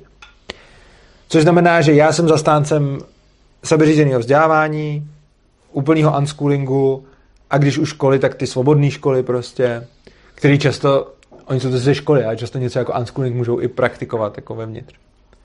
A to je jako můj názor na to, jak mně by se to líbilo a jak já bych chtěl, aby třeba byly vzdělávané moje děti a jak já si myslím, že by to bylo přínosné pro jako, ano. Takže to sebevzdělávání nebo Sebeřízení. bez in, jakýchkoliv institucí Nemyslím instituce tím jakoby úředně pověřenou takhle, ale prostě jako facility. Ne, sebevyřízený vzdělávání nemusí být bez instituce, ale může. Ten člověk si sám rozhoduje, jakým způsobem se chce vzdělávat a protože jsme různí, tak každému vyhovuje něco. Takže když se chci naučit hrát šachy, tak někdo může být člověk, kterýmu se bude hodit uh, googlit na internetu a hrát po internetu s jinýma lidma a stáhnout si na to program a ani nemusí vůbec potkat žádného člověka a někomu může vyhovovat, že půjde chodit do šachového kroužku a má na jednou facility. A takže sebeřízený vzdělávání neznamená ani to, ani to. Může to znamenat s institucí a může to znamenat bez instituce a právě proto je to sebeřízený, že si ten člověk sám zvolí, co chce a když mu to bude vyhovovat, tak v tom zůstane, když ne, tak to třeba změní. A případně instituce teda jsou, vznikají spontánně na základě třeba potřeb a zájmu hmm, občanů nebo lidí, a lidí je to, protože ten anarchokapitalismus třeba jako by se obešel bez eh, státu, jako státního aparátu, tak vlastně jenom vlastně to je na uvědomělosti lidí. Ne, oni to klidně můžou, nemusí to být uvědomělost, oni klidně můžou mít jiný zájmy, oni klidně můžou mít třeba touhu vydělat, nebo cokoliv takového. Máte to podobné jako třeba s potravinama. Uh, není tady žádný předpis na to, že všude musí být krám s potravinama, ale prostě jsou tady různý krámy s různýma potravinama, různý lidi mají jiné potřeby a, a teď jako někdo založí restauraci, někdo prostě... Přesně tak. A, ale ta motivace k tomu nemusí být uvědomění lidí, to by byl špatný systém, který by stál na tom, že lidi jsou uvědomělí. Ta motivace může být i prostě finanční. Chci si vydělat a úplně stejně jako ten, kdo si založí restauraci, tak primárně často asi ne proto, aby lidi byli syti, ale proto, aby vydělal. A úplně ze stejného důvodu si někdo může založit jakoukoliv vzdělávací instituci, kroužek nebo, nebo něco, nebo školu, nebo něco takového. Jsem se na to ptal je taky jenom proto, jak eh, vlastně je nechaný na pospas nebo zařízení. Má, je rodina, že jo, má děti a třeba je prostě zanedbává. Hmm. Uh, tím se dostávám trošku k té k tý druhé, jak jsem říkal, že jsou ty dvě roviny, jak to vidím, tak já dořeknu tu druhou a zase na to navážu, protože on se toho trošku týká. Ta první rovina je moje představa, jak podle mě je dobrý se vzdělávat, nebo co, co já si myslím, že je dobrý. Ale zároveň je tady jeden velký rozdíl. Většina lidí, když si myslí, že je něco dobrý a je o tom třeba tak přesvědčená jako my o svobodných školách nebo sebeřízeném vzdělávání, tak má touhu to implementovat do zákonů a všem to vnutit. Protože když je to tak super, tak to musí dělat všichni. Tohle a to je ještě mnohem důležitější pro mě, než to, jak já osobně vidím to, že by se lidi měli vzdělávat, je, že by neměl existovat, že by neměla existovat žádná legislativa, která lidem říká, jak to má vypadat. A to ani kdyby to byla legislativa, která lidem říká, že to má vypadat tak, jak mně se to líbí. Což znamená, že to, co je ještě důležitější, než to, jak já vidím, jak by bylo dobrý vzdělávat, je to, aby nikdo k tomu nebyl nucen. Takže já bych sice byl hrozně rád, kdyby tady bylo legální provozovat svobodné školy, ale kdyby tady přišel návrh, že všechny školy povinně ze zákona musí být svobodné školy, já jsem proti. Protože nechci nic z toho vnucovat lidem. Chci, aby to bylo ponecháno na jejich dobrovolnosti. A to je ten jako úplně nejdůležitější bod alfa omega zachování svobody. A to znamená, že když někdo chce svoje dítě posílat do školy, která je prostě jako na drill, tak ho tam bude posílat a když někdo chce svoje dítě vést jiným způsobem, tak ho povede jiným způsobem. Takže vlastně, a... pardon, jenom do toho skočím, takže vlastně možnost jako zakládat normálně, jakoby i klasické ano, jako určitě. Prostě samozřejmě. Určitě, jako, rozhodně, ale dobrovolně. ale dobrovolně, ano, přesně tak. Určitě uh, bych nechtěl zakazovat školy, nechtěl bych ničit jako školy, které jsou, a kdyby někdo prostě chtěl dávat své dítě do školy, OK, ať dává své dítě do školy, už proto, že cokoliv zakazovat potom nebude mít dobrý efekt já i kdybych jako začal nařizovat rodičům, že já to vím líp a vy ty své děti moc jako drezírujete a začal bych je nutit k tomu, aby to nedělali, tak se mi to stejně nepovede a stejně oni si najdou cesty, jak to dělat a nakonec to bude pro všechny strany horší a v nich to ještě jako zbudí odpor. A to samozřejmě znamená, že ta zodpovědnost zůstává na těch lidech a to samozřejmě znamená i to, co jste zmínil, že někdo může svoje děti zanedbávat a nevěnovat se jim. Což je ale něco, co se může dít i dneska. I dneska může kdokoliv na svoje děti vlastně kašlat. A ono to není dobrý, ale nemyslím si, že to jde jako vymazat prostě. Nejde žádným zákonem a žádnou legislativou zařídit to, aby rodiče nebyli špatní rodiče nejde žádnou legislativou donutit rodiče k tomu, aby se staral o dítě, když o něj nemá zájem. To, co navrhuju, často lidi srovnávají s nějakým jako ideálním řešením. A já si nemyslím, že bych přicházel s něčím ideálním, co vyřeší všechny problémy. Ono to celou spoustu problémů nevyřeší. V podstatě si dokonce myslím, že to, s čím přicházím, problémy ani moc neřeší. Ono to jenom nezadělává nový. Takže to, co já říkám, není něco, co by najednou způsobilo, že všichni děti budou šťastní a všichni rodiče budou jako skvělí, zodpovědní rodiče a nikdo se nevykašle na svoje dítě. To určitě ne. A jsem přesvědčený, že něčeho takového bohužel prostě nejde dosáhnout žádným způsobem. Jenom se snažím o to, aby legislativa a zákony nepoškozovaly lidi a ne, nezhoršovaly ten stav. Protože jsem bytostně přesvědčený o tom, že ta legislativa a ty zákony ten přirozený stav prostě zhoršujou právě tím donucením. A já ho chci jenom nezhoršovat, ale zdaleka si nemyslím, že je ideální a rozhodně si nemyslím, že je bezproblémový a že tam prostě jako se nebude dít to, co jste přesně říkal. To se určitě dít bude a bude se to dít jako vždycky. A vždycky budou zanedbávané děti a vždycky budou bohužel i rodiče, kteří svoje děti jako týrají. A je to jako hrozný, ale nemyslím si, že proto, že teď existují rodiče, kteří zanedbávají svoje dítě, já mám právo, jakýkoliv morální, zničit životy jiným dětem, který jejich rodiče nezanedbávají, třeba tím, že je začnu nutit do vzdělávání způsobem, který je pro ně absolutně nevhodný. A samozřejmě, že by se mohlo stát, že nějaký dítě třeba se vůbec ke žádnému vzdělání nedostane, protože mu v tom někdo bude nějak efektivně bránit. To je bohužel možný. Ale tyhle ty extrémní případy jsou zase vykoupený všema těma sebevraždama, které jsou dneska způsobený šikanou ve škole prostě. A je to, je to podobný, jako argumentace potom tím, jako co kdyby se ve svobodné společnosti, kde není stát, stalo to, že nějaký rodič se vykaše na svoje dítě a nedá ho do žádné školy a nikam ho nedá vzdělávat. Tak to je podobně, jako kdyby říkal, a co když se ve škole, eh, jako ve společnosti se školou, vezme dítě rodičům, který by ho v pohodě mohli vychovávat a vzdělávat, to dítě je daný do školy, v té škole ho šikanují a ono se pak zabije. To je hrozný, a, ale prostě se to někdy stane a nelze argumentovat tím, že nějaký systém bude dokonalý a že se prostě nikdy nestane chyba. Chyby se stanou vždycky.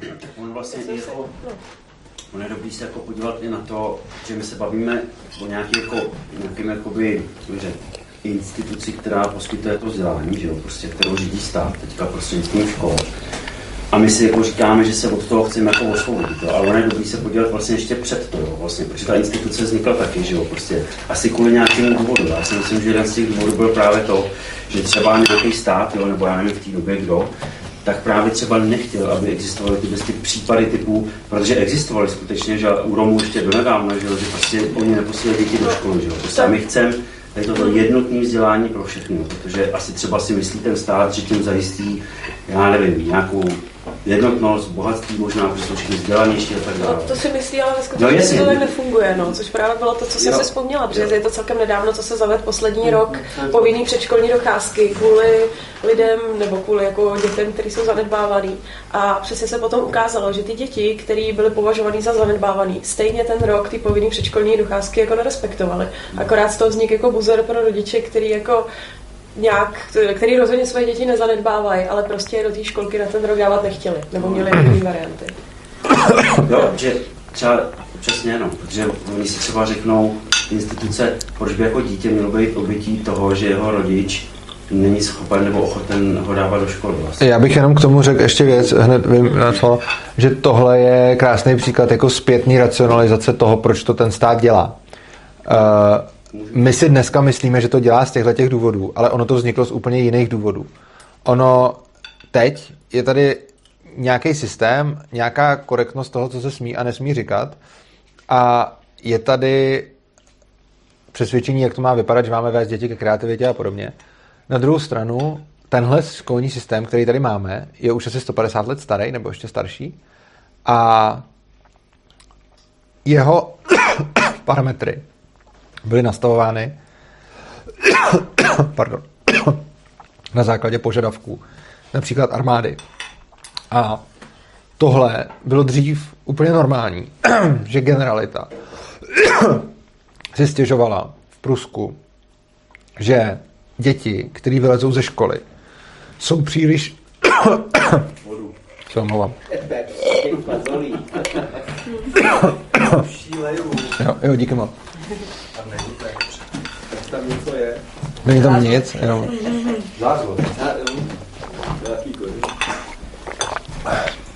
Že, uh, že děti, které uh, vycházely ze škol do armády, takže měli moc otázek, že se moc ptali, že málo poslouchali, že to nebyl ten správný materiál pro vojáky.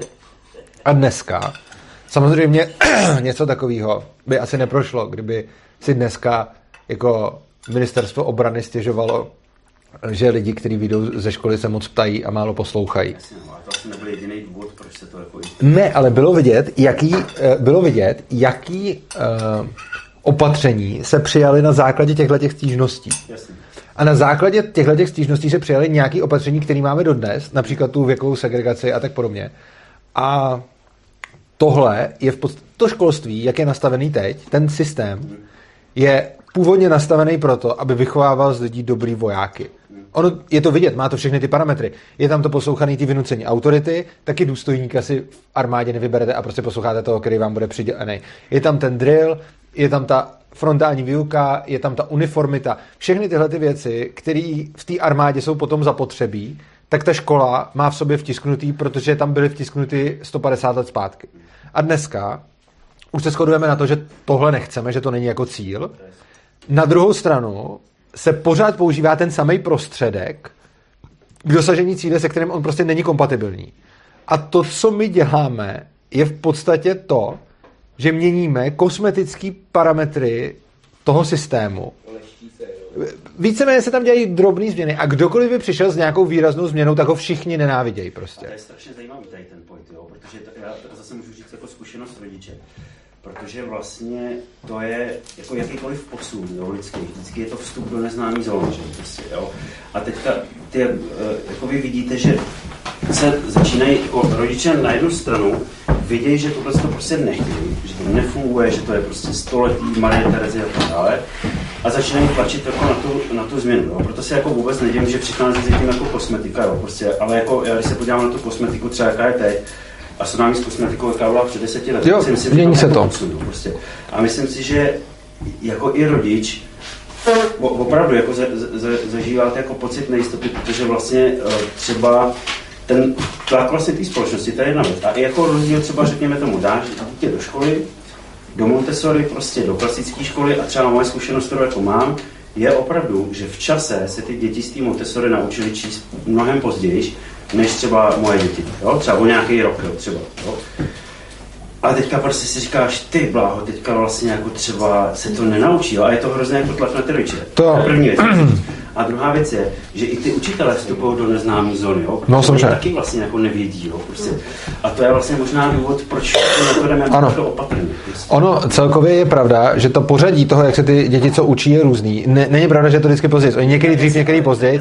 Je to, je to jak kdy, ale potom ty úplně ve výsledku, ty absolutní výsledky potom mluví líp pro to svobodnější vzdělávání. Ale to s tím, s tím, jaký na to máme nástroj. Prostě tady mám jako před sebou lžíci na fazole a brčko eh, na, na maté prostě. Jsou to dva nástroje, tenhle ten je na jídlo a tenhle ten je na pití.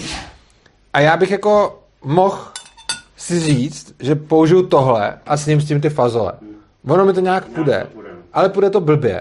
A stejně tak bych mohl vzít tu lžíci, no to tam asi nenarvo, ale nějak bych třeba a můžu si to nějak na tu lžíci lejt. A teď jako to, co my děláme s tím školstvím je, že si řeknu jako, tak tohle to bude nástroj, ten původně vymysleli na to, aby z toho vycházeli dobrý vojáci. Ale já chci jako teď už kreativně myslící děti. Tak jako si řeknu, říkám, OK, tak, tak prostě teď tak zužíme tu lžíci, tak ji tady uřízneme ty, ty, ty kousky, takže ji tam aspoň strčím, že jo. Pak to z toho, a teď zjistím, že tam mám v tom to maté, že jo, a, a že z toho nevyberu jenom tu vodu, že jo. Tak do té lžíce uděláme jako nějaký sítko, že jo. A to je to, co děláme s tím naším školským systémem. Už jsme mu jako uřízli tady to, aby se to do toho aspoň vešlo, takže už se tak nějak jako napiju, ale mám v tom spoustu bordelu. Ale potom prostě můžu vzít tohle, co je k tomu určený a tím se z toho napiju. A to je bohužel to, co v současném školstvím ještě nemáme a pořád se snažíme vzít tuhle tu lžíci a upravit ji, abych se s ní dobře napil maté a to, co většina lidí nechápe a čeho se hlavně bojí, i když už vidí, že to někde funguje, je, že vezmou nástroj, který je na to přímo určený, místo aby upravovali a znásilňovali nějaký, který je určený k něčemu úplně jinému. A proto vlastně třeba já jsem se na začátku ptal, kolik takových škol je, protože ty, ty jako, já se omlám, že občas přijdu do tykání, teda, a že ty vlastně když ne, ne, nevidíš vlastně jakoby ten příklad, jo, tak vlastně nevidíš tu Dobře. jo, takže to Tak- ještě neznámější. Jo, já řeknu příklady. Eh, Těch škol jsou eh, jakože po světě desítky. Eh, Ta nejstarší z nich momentálně fungující funguje už skoro 100 let. A to znamená, že jako celý generace už z těch škol vyšly a ukazuje se, že nenastávají ty problémy, kterých se lidi bojí. Což znamená, že když se na to podíváme, tak z těch škol nevycházejí negramotní lidi, nevycházejí z nich lidi, kteří by měli problémy začlenit se v životě, nevycházejí z nich lidi, kteří by nebyli socializovaní, nevycházejí z nich lidi, kteří by nebyli schopní pracovat nebo, se, ne, nebo prostě něco dělat. Prostě tohle to se neděje. A naopak z nich vycházejí lidi, kteří fungují a můžeme se na to podívat a je, je to dokázaný. Samozřejmě nemáme to dokázaný na jako celý široký obyvatelstvo. Neexistuje žádná země, kde by byly vlastně jakoby jenom svobodné školy, což znamená, že neexistuje nic, že bychom viděli, jaký to je, když úplně celou populaci naženete do svobodných škol. Ale to tady taky nikdo nechce, ale to, co by bylo fajn, je aspoň to tady legalizovat, aby tady mohli být a mohli jít tím příkladem a každý si mohl vybrat, jestli jo nebo ne. V té souvislosti mi napadá ještě otázka, jestli teda třeba jako svoboda učení, jestli má nějaký kontakt vlastně jako s těma institucema, že by se snažil nějak jako přesvědčovat, nebo já nevím, Jo. nechci říct lobovat, jo, ale rozumíš mi? Ano, jako- Eh, pracujeme na, jako pracujeme na mnoha frontách. Jednak samozřejmě jsme v kontaktu s mnoha z těch, z těch škol. Eh, Krom toho eh, už dlouhodobě eh, se snažíme o změnu legislativy, Eh, snažíme se o pokusní ověřování, což je něco, co umožňuje školský zákon, že eh, bude škola, na který se může ověřovat jako jiný způsob, jiný koncept výuky a tak dále, takže jako ano, Svoboda učení eh, se snaží na mnoha frontách o, o svobodu vzdělávání, ale samozřejmě to je těžko, protože jsme dobrovolníci a děláme to eh, tak, jak můžeme. No.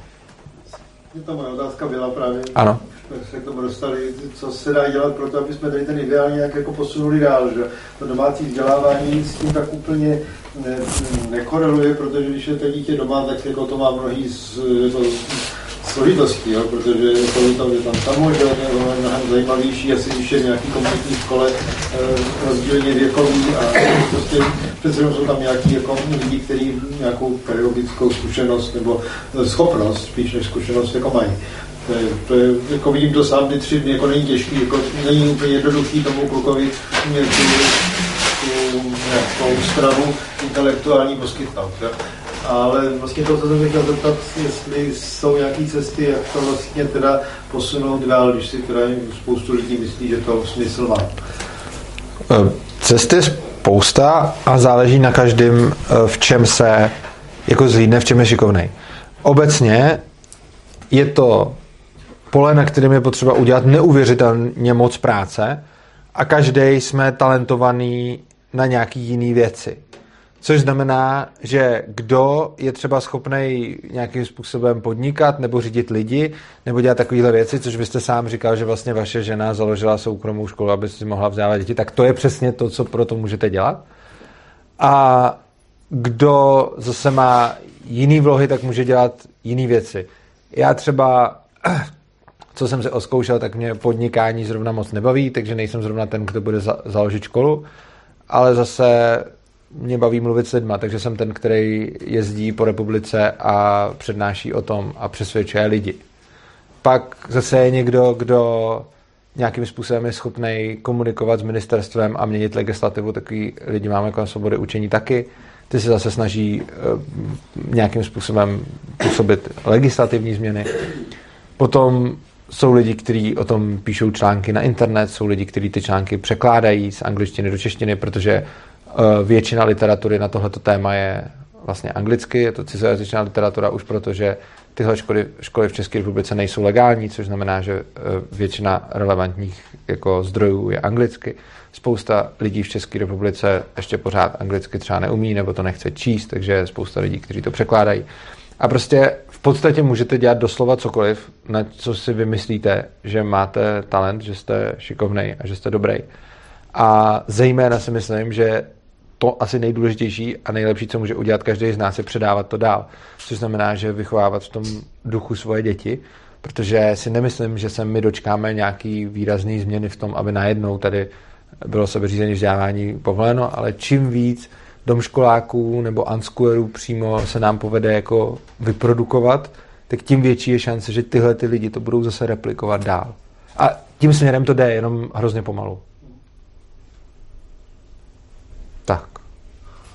Mě zaujalo, jak jsi mluvil o těch školách státních, jakože drezura, a pak ty ostatní svobodně jako v pohodě, protože ono to jako může být dvojsečný na obě strany. My známe třeba s Urzou jednu rodinu, kde e, tatínek nebo vlastně rodiče nedali děti do školy právě protože ta škola učí málo a nedostatečně. Je. A je fakt, že to jsou kluci, kterým, To je fakt. já myslím, tak okolo 12 let a já jsem totálně negramotná oproti něm, že to je neuvěřitelný, jako co spočítají, jo.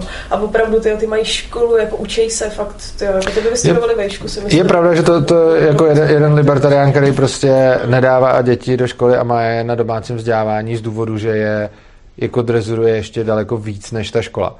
A zase je to něco, co třeba já osobně bych nedělal z důvodu, že pro mě je daleko důležitější to, aby si to dítě na to přicházelo samo, bralo si tu zodpovědnost a aby bylo hlavně šťastný, spíš než aby umělo úplně všechno. Ale rozhodně budu hájit jeho svobodu vychovávat svoje děti po jeho a i když se s tímhletím já nějakým způsobem jako nestotožňuju, že, by, že bych tohle prosazoval a že bych tohle to chtěl jako pro svoje děti, tak se rozhodně necítím jako někdo, kdo by to věděl líp a kdo by mu mohl říkat, jaký on má být rodič. A tím, že on to takhle dělá, tak byť pro mě je to něco nepřirozeného a něco, čeho já bych se třeba hrozně bál dělat svým dětem, tak hájím jeho svobodu, aby to takhle mohl dělat. A myslím si, že tohle je hrozně důležitý naučit se respektovat a tolerovat to, že jiní lidi přistupují ke svým dětem prostě úplně jinak než my. A že třeba i když máme úplně jiné zkušenosti z vlastní výchovy, tak to neznamená, že ty naše zkušenosti jsou ty jediný správný, protože každý dítě je jiný. A já sám jsem vychával tři děti a každý z nich je jiný a nemůžu říct, že bych měl nějaký univerzální způsob ani na ty svoje tři a tím spíš už ne na žádný jiný, který ještě ani tolik neznám. Takže myslím si, že priorita je prostě uvědomit si, že když já nebudu do toho kecat ostatním, tak to je jediný ten způsob, jak si třeba zajistit, že ty ostatní do toho nebudou kecat mě, i když to samozřejmě se to stejně může stát. A je celkově problém demokracie to, že když já mám výrazně jinou, jiný názor na to, jak vychovávat svoje děti, než má můj soused, tak to z mýho souseda dělá mýho potenciálního nepřítele, protože skrz demokratické volby si do toho můžeme zasahovat. A oproti tomu ve svobodné společnosti si můžeme vychovávat děti každý po svém a nemusíme si do toho zasahovat. Jsou tady dva dotazy. První byl tady. Já se teda jenom zeptám, já tady jenom jsem víceméně jenom zvědavý, co, co bude odpověď. Jak jenom to chci přehodit na další jako extrém, který by asi nastal a zajímalo by mě náhled, jestli nějaký nástřel tam je. Máme lidi, kteří případně zanedbávají svoje děti, mohli by takový být, mají svobodu. Potom ty, kteří jsou třeba nějak jako přitaženější nebo volnější. No a pak bychom měli ještě na druhou stranu opravdu ty, řekněme, ultra, kasárna, Ku Klux Klan, nacismus, rasismus, jo, a vlastně bylo by to svoboda samozřejmě, ano, jo, uznám. Jenom jsem zvědavý, to není ani provokace, jo. prostě vědět, já osobně si myslím, že tam hrozně záleží na dobrovolnosti a na tom, jestli to dítě je k tomu nějakým způsobem nuceno a jestli tam dochází k nějakému týrání a podobně. Ale pokud jde jenom o. Pokud by to bylo týrání toho dítěte, tak tam si myslím, že má právo kdokoliv zasáhnout. Ale pokud by to bylo uh, vychovávání dítěte k názorům, který mně jsou odporný, ať už by to byl nějaký komunismus nebo nacismus nebo něco takového, tak já jsem přesvědčený, že nemám právo do toho zasahovat, pokud ten rodič není jako to svoje dítě jako prostě neubliž, jakože, jako jakože, no jo, ale ne, jakože, prostě v momentě, kdy, v momentě, kdyby ho tam třeba držel, nebo kdyby ho týral, nebo i kdyby mu jenom nedovoloval odejít, a, nebo jenom prostě, i kdyby to, to dítě tam muselo být, chtělo by pryč a on by ho nenechal a třeba ho týral psychicky útok, nebo prostě cokoliv takového, tak tohle je jakoby špatně a tam si myslím, že kdokoliv může a měl by zakročit. Ale pokud jde... Problém je v tom, že tohle to těžko jako definujete a myslím si, že se zase dostáváme k tomu, že to, co navrhuju, není ideální, ale což znamená, že tam budou nějaký problémy, ale myslím si, že tím, že, že to, že by jedna z mnoha rodin dopadla tak, že ze svých dětí udělají prostě nácky nebo komunisty, nebo ostatně komunisty dělají i dneska lidi ze svých dětí, že? Takže prostě, když udělají ze svých dětí, a to je vlastně pravda, prostě jakože komunismus a nacismus, to jsou úplně stejně zrůdný ideologie. A komunista a nacista, to je, to je stejný prostě. A přesto dneska spousta lidí dělá ze svých dětí komunisty a je to jako v pohodě, ale taky nacisty a to jakoby v pohodě není a tam už bychom jim chtěli jakoby brát, ale já si myslím, že bychom je neměli brát ani jedním. Že prostě hold je někdo komunista, někdo je nacista, tak udělá ze svého dítě komunistu nebo nacistu. Mně se to nelíbí, já jsem proti. Je to dobrý dotaz teda nemám rád, ale tohle to vlastně zajišťují takovou si apolitičností a takovou to. Ne, to určitě ne. Školy jsou... Školy, školky ale určitě ne, ne, nepovedou k tomu, aby si byl nácek, nebo, nebo... Ale povedou k tomu, aby byl člověk etatista. Povedou k tomu, povede k tomu, aby člověk... Etatismus je... Školy jsou ideologickým propagandistickým nástrojem státu a učí děti obhajovat násilí jenom jiný než to, který páchají komunisti a nacisti. Ale i demokracie je režim založený na násilí. Akorát, že zatímco v komunismu na, o násilí rozhodují nějaký papaláši ve jménu jakože proletariátu. V nacismu je páchaný, je páchaný násilí proti těm, kteří nemají jako správnou rasu. Tak v demokracii zase většina páchá násilí na menšině. A je to doopravdy násilí, protože když si něco odhlasujou a donutějí tu menšinu aby se tomu podřídila, tak když se tomu nepodřídí a bude porušovat zákon, tak v tu chvíli na ně bude použito násilí, či to je násilí. Stát je násilí. A dnešní školy jsou indoktrinačním prostředkem násilného státního aparátu a není sice nacistický a komunistický, ale je to taky násilí a rozhodně nebrání tomu, aby se to dělo a je tam brainwashing jako prase. A to, že komunistický i nacistický brainwashing považuji za horší, to je pravda, tak si stejně nemyslím, že bych měl právo násilím jim ty děti odebírat, zejména z toho důvodu, že ať se o tom můžeme z morálního hlediska myslet, co chceme, tak zejména já tím, že udělám legislativu, která tohle to umožní, tak to stejně nezachráním a ještě mnohem víc to podělám. Jde o to, že ono to není dobrý, ale tím, že to legislativně se budu snažit omezit, nadělám víc škody než užitku. To je otázka. To je otázka. Jas. Že, že, kdy- když si tady založím školu, když budu mít možnost sdělovat jakýkoliv obsah, Ano, tak si můžu založit školu pro mladý džihadisty. ano. Příklad, jo, prostě. Čemuž by mi ten stát vlastně zabránil? Tam už bacha, eh, tady už se zase dostáváme na to pole, že v momentě, kdy já budu mít, eh, kdy já budu mít nějaký už jako zase výcvikový tábor džihadistů, zase zá- záleží, jako, Beru to extrémně. za, no ne, zase záleží na tom, co to je. Pokud to bude škola, kde se bude vyučovat islám, tak řekněme OK. Pokud ta škola už bude v podstatě výcvikovým táborem, kde budu fakt, jak jste říkal, jako džihadisty, že už tam jako budu připravit, tak to už je prostě útok a to už, to už se dostáváme do toho, eh, do, Ano, přesně tak. Tam už se dostáváme do, do toho uh, jako stavu, kde stejně jako když někdo prostě to dítě bude týrat, tak úplně stejně, když z toho dítěte někdo bude vyrábět toho, kdo potom bude zabíjet lidi, tak ale jako doopravdy ho k tomu bude cvičit. Ne to, že mu bude říkat ideologie, která je zrůdná. Protože ideologie, která je zrůdná a v důsledku který se zabijou, zabíjí lidi, to jsou v podstatě i všechny, to je i demokratická ideologie. Protože dneska demokratické země posílají vojáky do války a ty vojáci tam vraždějí lidi.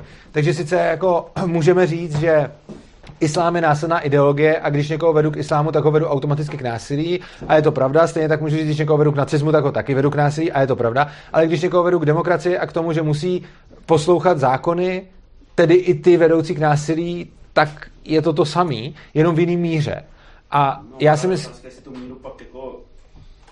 Jasně, jako, Je to v jiný míře. je to jiný v míře, ale teďka otázka, jako, jestli třeba tohle nezajišťuje míru, jako, která je jako víc akceptovatelnější, než Je? když tady chodili s bombama. jo, Prostě. No ne, a tak proto taky říkám, když by to byl výcvikový tábor džihadistů, kde učím malí lidi, jak se jít odpálit na náměstí, tak to už je prostě útok. Jakože t- celá tato akce už je příprava útoku a, a, a prostě je to něco jiného než to, že je učím nějakou zrůdnou ideologii. Já třeba za dost zrůdnou ideologii považuji i demokracii být méně zrůdnou než ty ostatní, který tady vyjmenováváme, ale v momentě, kdy už jako to bude fakt na ty džihadisty, jak jste řekl, tak to už podle mě je eh, to už podle mě je prostě příprava útoku a to už není vzdělávání. Ano. No, už tady jako toho vlastně dost padlo, ale jako moje otázka byla, jestli ta svoboda vzdělávání, nebo to, co vlastně je ten anarchokapitalismus, jestli má nějaké teda aspoň hodnoty, aspoň ty základní, úplně, mm, jak se říká, přirozené hodnoty, nebo prostě uh, no, přirozené hodnoty, uh, na kterých stojí, jakoby ten pilíř třeba nezabiješ, jo, nebo Jo, m- já si myslím, že tyhle hodnoty tak... musí být, protože Ano, jako když eh, přiznáváte k tomu, že chcete zabije, tak asi tam je ta hodnota jako... Anarchokapitalisti ctí takzvaný princip neagrese, což znamená přesně jako ta hranice, kterou jsem tady už trošku naznačil, že ta hranice je tam, kde jdete útočit na druhý, kde jdete narušovat jejich vlastnický práva a to i vlastnický práva k jejich tělům, čili jako uh, když půjdu na někoho zaútočit, když půjdu někoho zbít, když půjdu někoho okrást, eh, když půjdu uníst někoho, přesně tak. Tak tyhle ty věci jsou porušením principu neagrese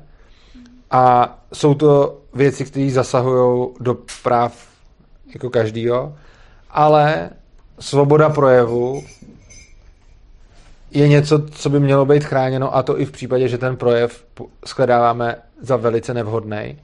A to z toho důvodu, že pokud bychom chtěli omezovat svobodu projevu, tak bychom nutně museli mít autoritu, která řekne, co ano a co ne. A tohle je podle mě neřešitelný problém, protože každá ta autorita bude cenzurovat nějaký jako její protinázory. A byť třeba cenzura před rokem 89 tady byla výrazně větší, než je teď, a byla svoboda slova strašně moc omezená, tak i dneska je svoboda slova omezená, byť ne tolik. Takže například uh, hajlovat tady se nesmí a je to zakázaný a hajlování mi sice připadá hloupý, ale zákaz hajlování mi připadá nebezpečný. Můžu se zeptat, kdo tam teda v té ideální a anarchokapitalistické společnosti bude teda uh, něco naři, nebo nařizovat, aspoň nějaké ty základní hodnoty bude držet a jakoby je hlídat, aby byly dodržovány. Zaprvé důležitá věc, ta společnost určitě není ideální. Uh, je to je to velký omyl ve vnímání, protože strašně často, když zejména socialisti chodí představovat svoje utopistické společnosti, tak je považují za ideální. A lidi potom nějak předpokládají, že kdykoliv někdo přichází s nějakou vizí společnosti, že ji považuje za ideální. Já si nemyslím, že lze dosáhnout nějaký ideální společnosti. Takže anarchokapitalistická společnost podle mě není ideální, stejně jako není ideální žádná společnost. A způsob, jakým bude vymáháno eh, jako právo v anarchokapitalistické společnosti, eh, je, když to řeknu hodně v kostce, tak je to tež na volném trhu, je to takzvaný policentrický právo, nikoli centralizovaný, který vychází z jednoho bodu, ale policentrický, podobně jako u všeho ostatního. A samozřejmě je tam spousta otázek, který potom, který potom můžete položit, jako co by se stalo, kdyby každý to právo vypadalo jinak a tak dále.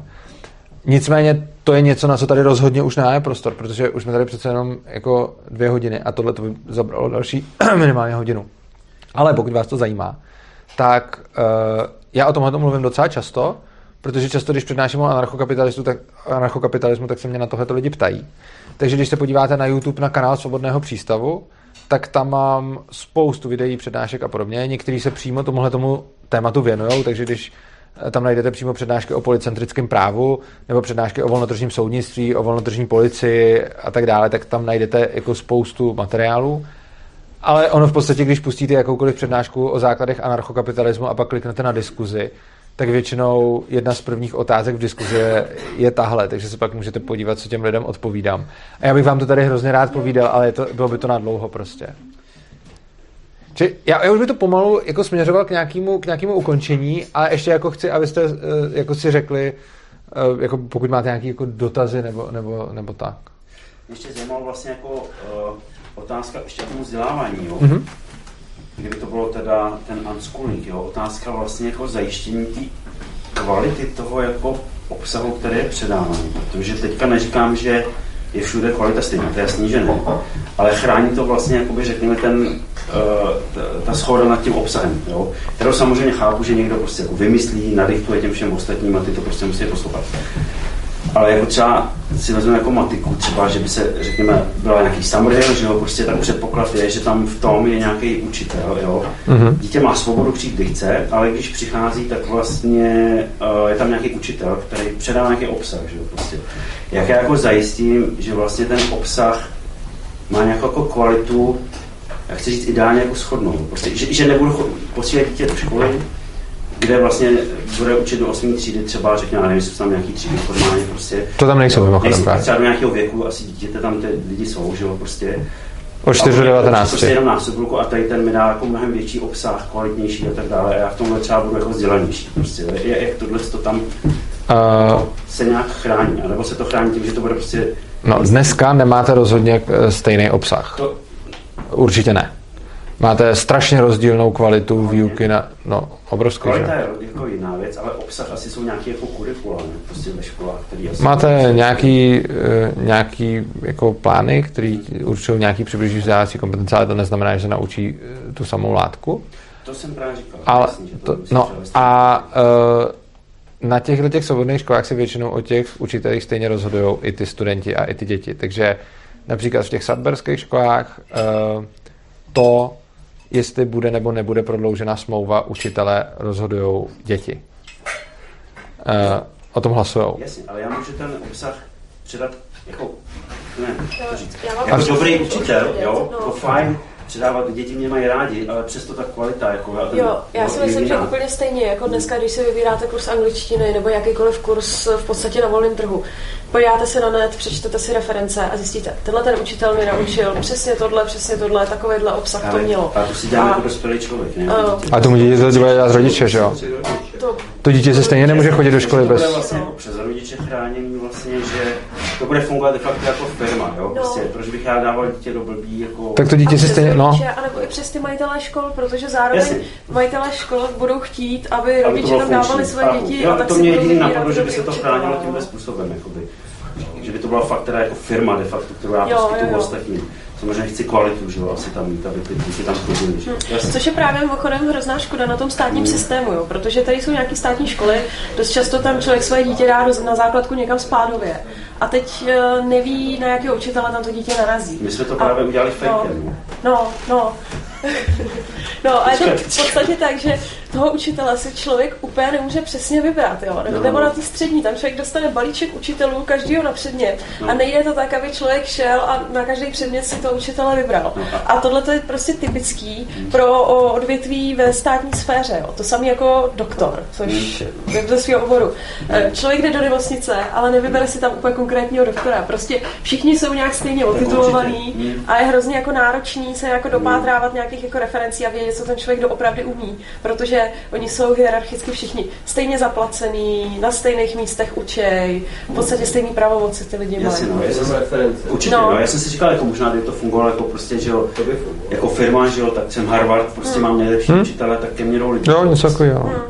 Když Tady byl dotaz. Kdybychom to vzali trošku osobněji, co jsem tady mluvil o svých dětech, jste taky mluvil o svých dětech, jak, to, jak jste to s nimi měl, nebo jak to, jak to učení u nich probíhalo, jestli jste tyhle ty věci do toho nějak jako dostali, jejich vzdělání. Já o svých dětech z hlediska ochrany jejich soukromí nerad mluvím a jsou lidi ze svobody učení, kteří to mají jinak a o kterých se můžete potom dočíst uh, ohledně, jako můžete se dočíst na internetu, vidět fotky těch dětí a vidět, co, co všechno dělají a takhle, protože jsou to rodiče, kteří uh, se tím hodně jako uh, prostě mm, jako za tím hodně stojí a že to hodně ukazují.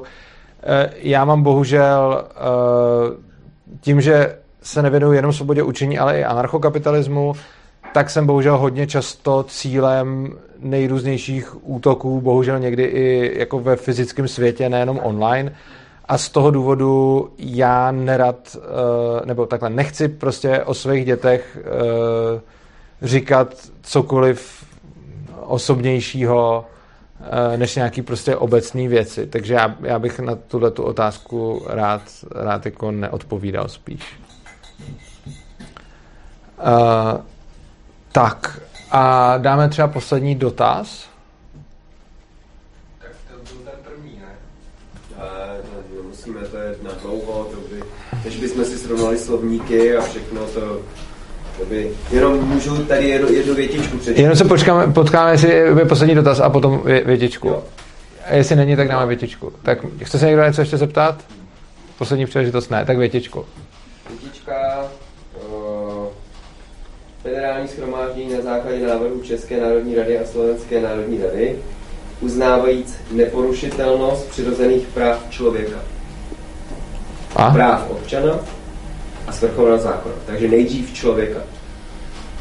Eh, Já teď nerozumím, kam to, já teď nerozumím, kam s tím směřujete. Listina základních práv a svobod. Ano. To znamená, že nejdřív sama listina, úplně první, první, co dává jako první, je člověk.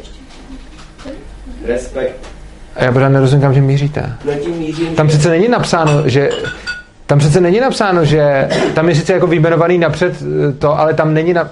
Vy pořád nějak předpokládáte celou tu dobu a celou tu diskuzi, že když čtete text, tak platí to, že když v něm najdete nějaký rozpor, tak to, co bylo napsáno první, platí. Ale Ne, tohle... to je jako kdybych říkal, ty bombony jsou tvoje, jo, ty jsou tvoje, ale já ti je budu brát, budeš mi z nich dávat každý týden 10, protože jinak ti je všechny seberu rovnou. Tak jsou tvoje nebo nejsou? Já nerozumím otázce. No, tak ještě jednou. Říkám, to je posloupnost té věty. Ano. Tyhle bombony, těchto 100 bombonů jsou tvoje. Ano. Tvoje vlastnictví. Ale budeš mi z nich dávat 10 Jo, takhle. No přece to, jestli jsou ty bombony moje, nezávisí na tom, jakou jste řekl větu, ale závisí na tom, eh, v čím vlastnictví jsou ty bombony. Takže i když řeknete tuhle tu větu o bombonech, eh, o táhle těch eh, skvělých, dobrých rubínských koulích, tak když řeknete ty bombony jsou tvoje, tak stejně nic nemění na tom, že patří eh, majiteli čahovny. Ne, my si nerozumíme. Já nemůžu říct vůbec, že ty bombony jsou tvoje a pokračovat, že mi z nich ale budeš dávat něco. Můžete. A tím, a tím, a tím, a tím bude platit to, že jsou tvoje. Tím to zruším. Oni Ne. nejsou tvoje. Ne, nezbytně. Eh, Například, když já vám něco dám a dám vám to s podmínkou, eh, že mi z toho budete, že mi z toho... Dal? Eh, Můžu převést vlastnictví s podmínkou. No, to je právě ale manipulace. Ne, to není manipulace. Pokud to bylo moje, Ne. pokud to bylo moje, vy jste s tím vůbec neměl nic společného a já jsem vám to prostě dal a řekl jsem, že vám to dávám jenom za ty podmínky, berte anebo nechte bejt, tak je to vaše a vy třeba mám 100 bombónů, jsou moje, já jsem si je koupil a jsou moje a řeknu, těchhle 100 bombónů je vašich za podmínky, že mi z nich budete každý týden dávat jeden, dokud jich tam nezbyde 50 a ty si pak necháte. To je transakce, která převádí vlastnictví stovky bombónů země na vás a vás to zavazuje k tomu, že mi budete po 50 týdnů dávat po jednom bombónu a pak vám 50 bombónů zbyde. A reálně poté, co, co dojde k tomuhle, eh, k tomuhle transferu, tak těch 100 bombónů bude vašich a zároveň na vás bude závazek. Což znamená, že vy eh, převedeme vlastnictví na vás a zároveň vám vznikne závazek. Je to něco podobného, jako když třeba eh, řeknu, že vám něco něco dám za předpokladu, že pro mě potom budete něco dělat. Takže třeba můžu říct, eh, tohle kolo je vaše, pokud mi po dobu celé zimy budete odhrábávat sníh přede dveřma. A to je legitimní převod vlastnictví kola země na vás a je tam kupní smlouva, která vás zavazuje k tomu, že pro mě něco budete dělat. Je to úplně legitimní převod vlastnictví. To je zneužití jazyka a to je manipulace. Ano, to se Počkejte, používá. je, to počkejte, je manipulace to, když já někomu prodám svoje jízdní kolo za to, že mi bude odklízet sníh eh, odva, odvrat, nebo ne? No to, to kolo nikdo nebude jeho. Počkejte, počkejte. A co když přestane odklízet? Když přestane, no tak tam v té smlouvě může dál být napsáno, pokud přestanete odklízet, tak se mi to kolo vrací. Právě tady ty smlouvy, tady ten typ věcí je právě postavený na... A nebo tam může být, že mu zůstane. To je jedno. No to je jedno, ale tady jde, já, mě jde o ten point, že Počkejte. se můžeme potom někdy domluvit. Ne, já se vás ptám na otázku. Můžu někomu prodat kolo za to, že mi bude odklízet sníh přes celou zimu, nebo ne? Uh, bude to kolo jeho? No, já, no bude, že jo? Jak bude? Musí odklízet. Takže bude kolo a odklízení sněhu bude jeho. To je totiž jeden celek. To je, mate, to je matematicky, to prostě nevychází. Počkejte. Ano? Chcete mi říct, že já nemůžu prodat věc za službu? Ne, vy prodáte za službu, bude odklízet třeba desetkrát, pak už bude opravdu jeho a nemusí dělat nic, protože pokud je něco jeho, tak na to nikdo nemá vůbec sahat. A nemá, to je A na to nikdo nebude sahat. Vlastnictví je nepodmíněný. Uh, ale Potom můžete... vlastní kolo a odklízení sněhu. Ano? Odklízení sněhu nelze vlastně, to je služba. No to, je, no to je jedno, ale on vlastní tu povinnost, tu zátěž. Tam je otázka, co je Takže význam. to není, že má kolo. Má kolo a má zátěž. To jsem mu No. prodal. To je celé. Ale kolo je jeho. No ale, ale i za zátěž. Ale kolo je jeho. No ale s tou zátěží. Ale je jeho. A vy jste říkal, že ho nevlastní, a já říkám když- vlastní. Když odmítne tu zátěž, tu podmínku, tak co? Vezmete si kolo zpátky nebo mu Záleží na přestávat? tom, jak se domluvíme v té smlouvě. Může No tam být klidně napsáno, Takže, ale když tam bude, tak neprodáváte kolo, ale i zátěž. Ale to neznamená, že to kolo nevlastní. Ne, to znamená, to je totiž ten podvod toho jazyka. Já si myslím, že tam je velká mezera. Matematicky to nejde. Nemůžu tvrdit předpoklad, jo, a zároveň ho rušit. Vlastnictví není matematický to konstrukt. přijde, že v tomhle kontextu hromada věcí, ze kterých platíte nějaký daně, tím pádem nejsou vaše v tomhle státě. Přesně tak. Podívejte se, daně je úplně vůbec jako uh, podvod totálně ze strany. Říkám, můžete vla, vlastníš, jsi vlastník, jo, a, ale musíš platit daň, jo, to je úplně, tak nejseš vlastník, to jsi nájemce maximálně. Ale je rozdíl mezi tím. To je jedno, mluvíte potom... Je rozdíl mezi násilnou daní a mezi dobrovolnou transakcí. A když máme dobrovolnou transakci, kdy já se rozhodnu převést svůj hmotný majetek na někoho výměnou za službu, tak to je naprosto legitimní obchodní transakce. A úplně stejně jako můžeme vyměnit kolo za uh, kamna, tak uh, máme kolo a kamna, vyměníme si kolo a kamna, tak v to, já jsem vlastně kolo, vy kamna, pak se to změní a já vlastním kamna a vy kolo. To se může stát. A v úplně stejnou chvíli se můžeme vyměnit kolo za službu a já můžu přestat vlastnit kolo a vy mi budete dlužit nějakou službu. Uh, Ale když ji splním, když ji doplním, nemůže to být pořád. může to být tak, jak se domluvíme. No jasně, ale tady jde o to, že tomu, jakmile na to dávám nějakou zátěž, tak to není jenom to kolo. Kam na kolo je jednoduchý. Kam na kolo, hotovo.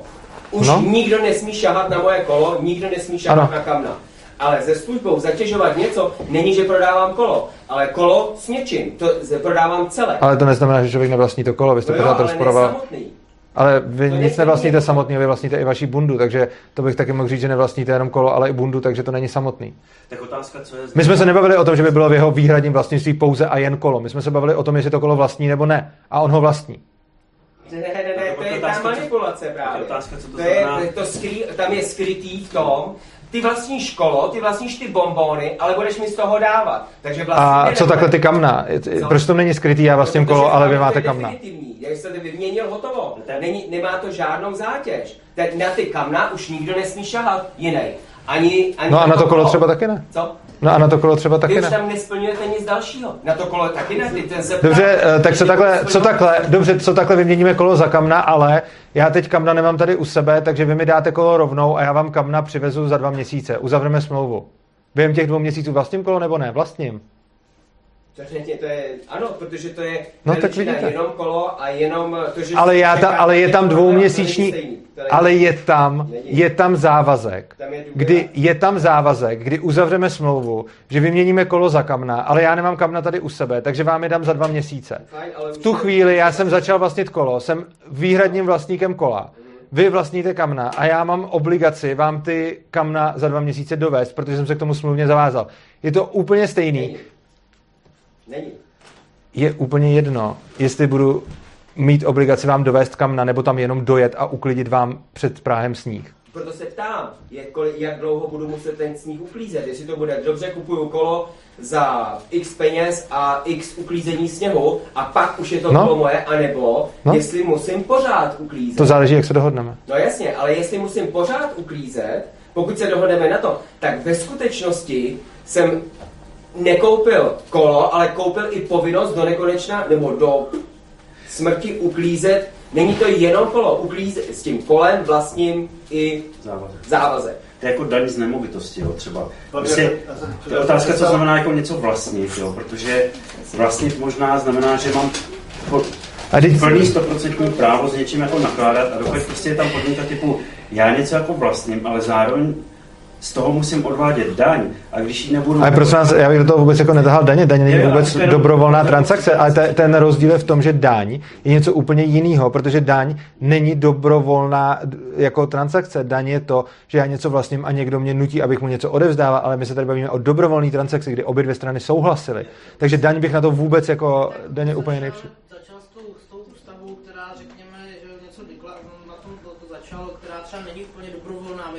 No ta ústava není dobrovolná vůbec.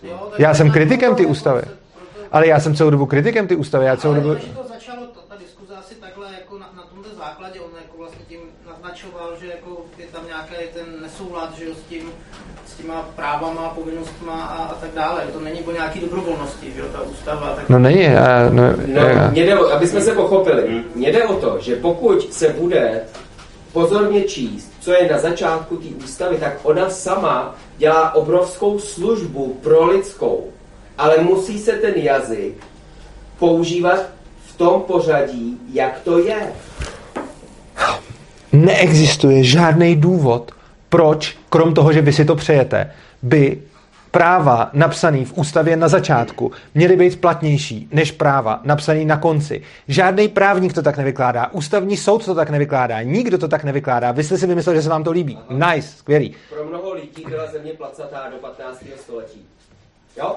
Takže to, že pro mnoho lidí tohle takhle nevykládá, že to nevykládají, ještě neznamená, že se takhle nedá vykládat. A já jsem neřekl, že se to tak nedá vykládat, já jenom, já neříkám, že to tak... Nevykládají, tady jako podpůrně, oni to nevykládají. Ono, p, uh, teď dělá šivý job. Ale oni to tak psali. Co? Ty lidi, co to psali, Nevěděli možná ani, co píšou. a vy to víte líp, než ty, co to psali. Já k tomu dodávám a mluvím o tom a otevírám tu debatu. Každý, kdo to slyší, se to snaží uzavírat okamžitě místo toho, aby trošku povolil a pootevřel to a A já to nechci otvírat, já tu... Co? Češtinu ne. Váš názor na to, jak by se to mělo vykládat, což není čeština.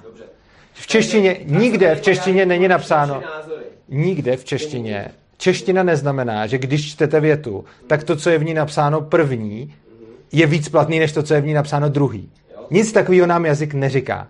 Takže když máte nekonzistentní dva výroky, tak není pravda, že platí ten první a ne ten druhý. Tohle není konstrukt Takže jazyka. Pro vás platí, že já vám řeknu, to jsou tvoje bombony, ale budeš mi dávat 10 bombonů každý týden a pořád to teda budou vaše bombony. Záleží na tom, čí ty bombony původně byly. A to, že vy řeknete nějakou větu, nemá žádný vliv na vlastnictví těch bombonů. Protože když ty bombony celou dobu patřily Tereze, tak to, že vy mi řeknete, že jsou moje a já vám z nich mám dát 10, tak se tím vlastnictví těch jinak. Jsou to moje bombony a já vám říkám, já vám dávám tyhle bombony a jsou vaše. Ale musíte mi dávat každý týden 10, jinak vám je zase seberu. Takže jsem vám dal bombony nebo nedal? Dal? Super, tak žijte s tím teda. Nic, to je dobrý, to je jenom věc názoru, v pohodě. Já už to nebudu, jenom jsem chtěl vidět, jak se k tomuhle stavíte, jak to chápete. Ten není nic osobního, byl jsem jenom zvědavý na výklad, na pochopení, na přístup. To, je- to je všechno, to je všechno. Ne žádný ten, žádný, jako, jak se to řekne, sour. Závor se to říká, no. Já myslím, že nemá smysl se v tom babrat, asi jsme si řekli, jak to Dobře, já se, to je proč já jsem teda jako přišel, protože jsem chtěl třeba vědět, uh, mluví se o svobodě, vzdělávání, chtěl jsem třeba vědět, uh, jak hluboce je ta svoboda chápaná, co se taky myslí. Tam uh, nabídka učení mi to odpověděla, to se mi líbilo, s tím se nedá než souhlasit. Všechno ostatní bylo samozřejmě taky zajímavé, bylo to v tom duchu.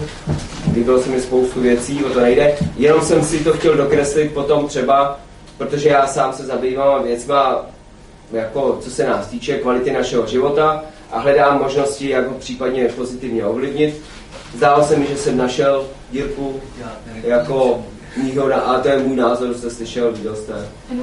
K tomu, jako, že mě to, mě jako to zaujalo, ale vlastně já si myslím, že to je vlastně, jak jste říkala o tom trhu, jako pokud se najde člověk, který to takhle vyloží a my s tím budeme prostě souhlasit, další právní s tím bude souhlasit, tenhle právní s tím bude souhlasit a bude nás hodně a budeme tlačit, tak to nakonec může být prostě realita, jako, že to, že, uh, že to vyložíme určitým způsobem, to li- eh, lidská práva, No jasně. a tak se to stane prostě, tak to bude, Jasně, že se může změnit uh, způsob výklad uh, listiny základních práv a svobod, ale nemyslím si, že um, je řešením ten dokument, který je stejně všem vnucený násilím, změnit výklad, tak aby to vyhovovalo víc jednomu, ale zase pak o to méně druhýmu.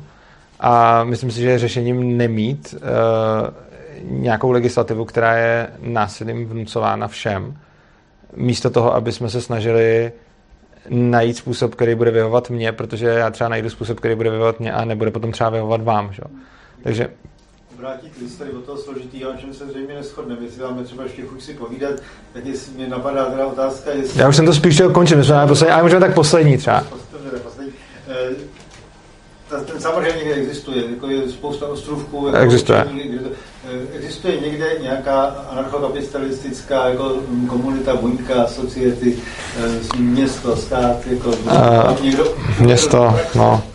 Uh, takhle, záleží, co přesně budete jak definovat, ale třeba, když se ptáte takhle, tak v Indii je město, který se jmenuje Gurgaon, ne- nejsem si jistý, jak se to čte, a to je město, kde uh, v podstatě ho postavili jako soukromí developři, kteří si na svém území zajišťují víceméně všechny služby, včetně jakoby, mm, jako ochranky, včetně všeho možného, mají tam rozvodní sítě, silnice a všechno. Takže máte třeba město, eh, kde v podstatě ta municipalita vlastní asi 5% toho, toho města a 95% eh, je vlastně těma developerama, který to postavili a ty tam poskytují třeba veškeré služby.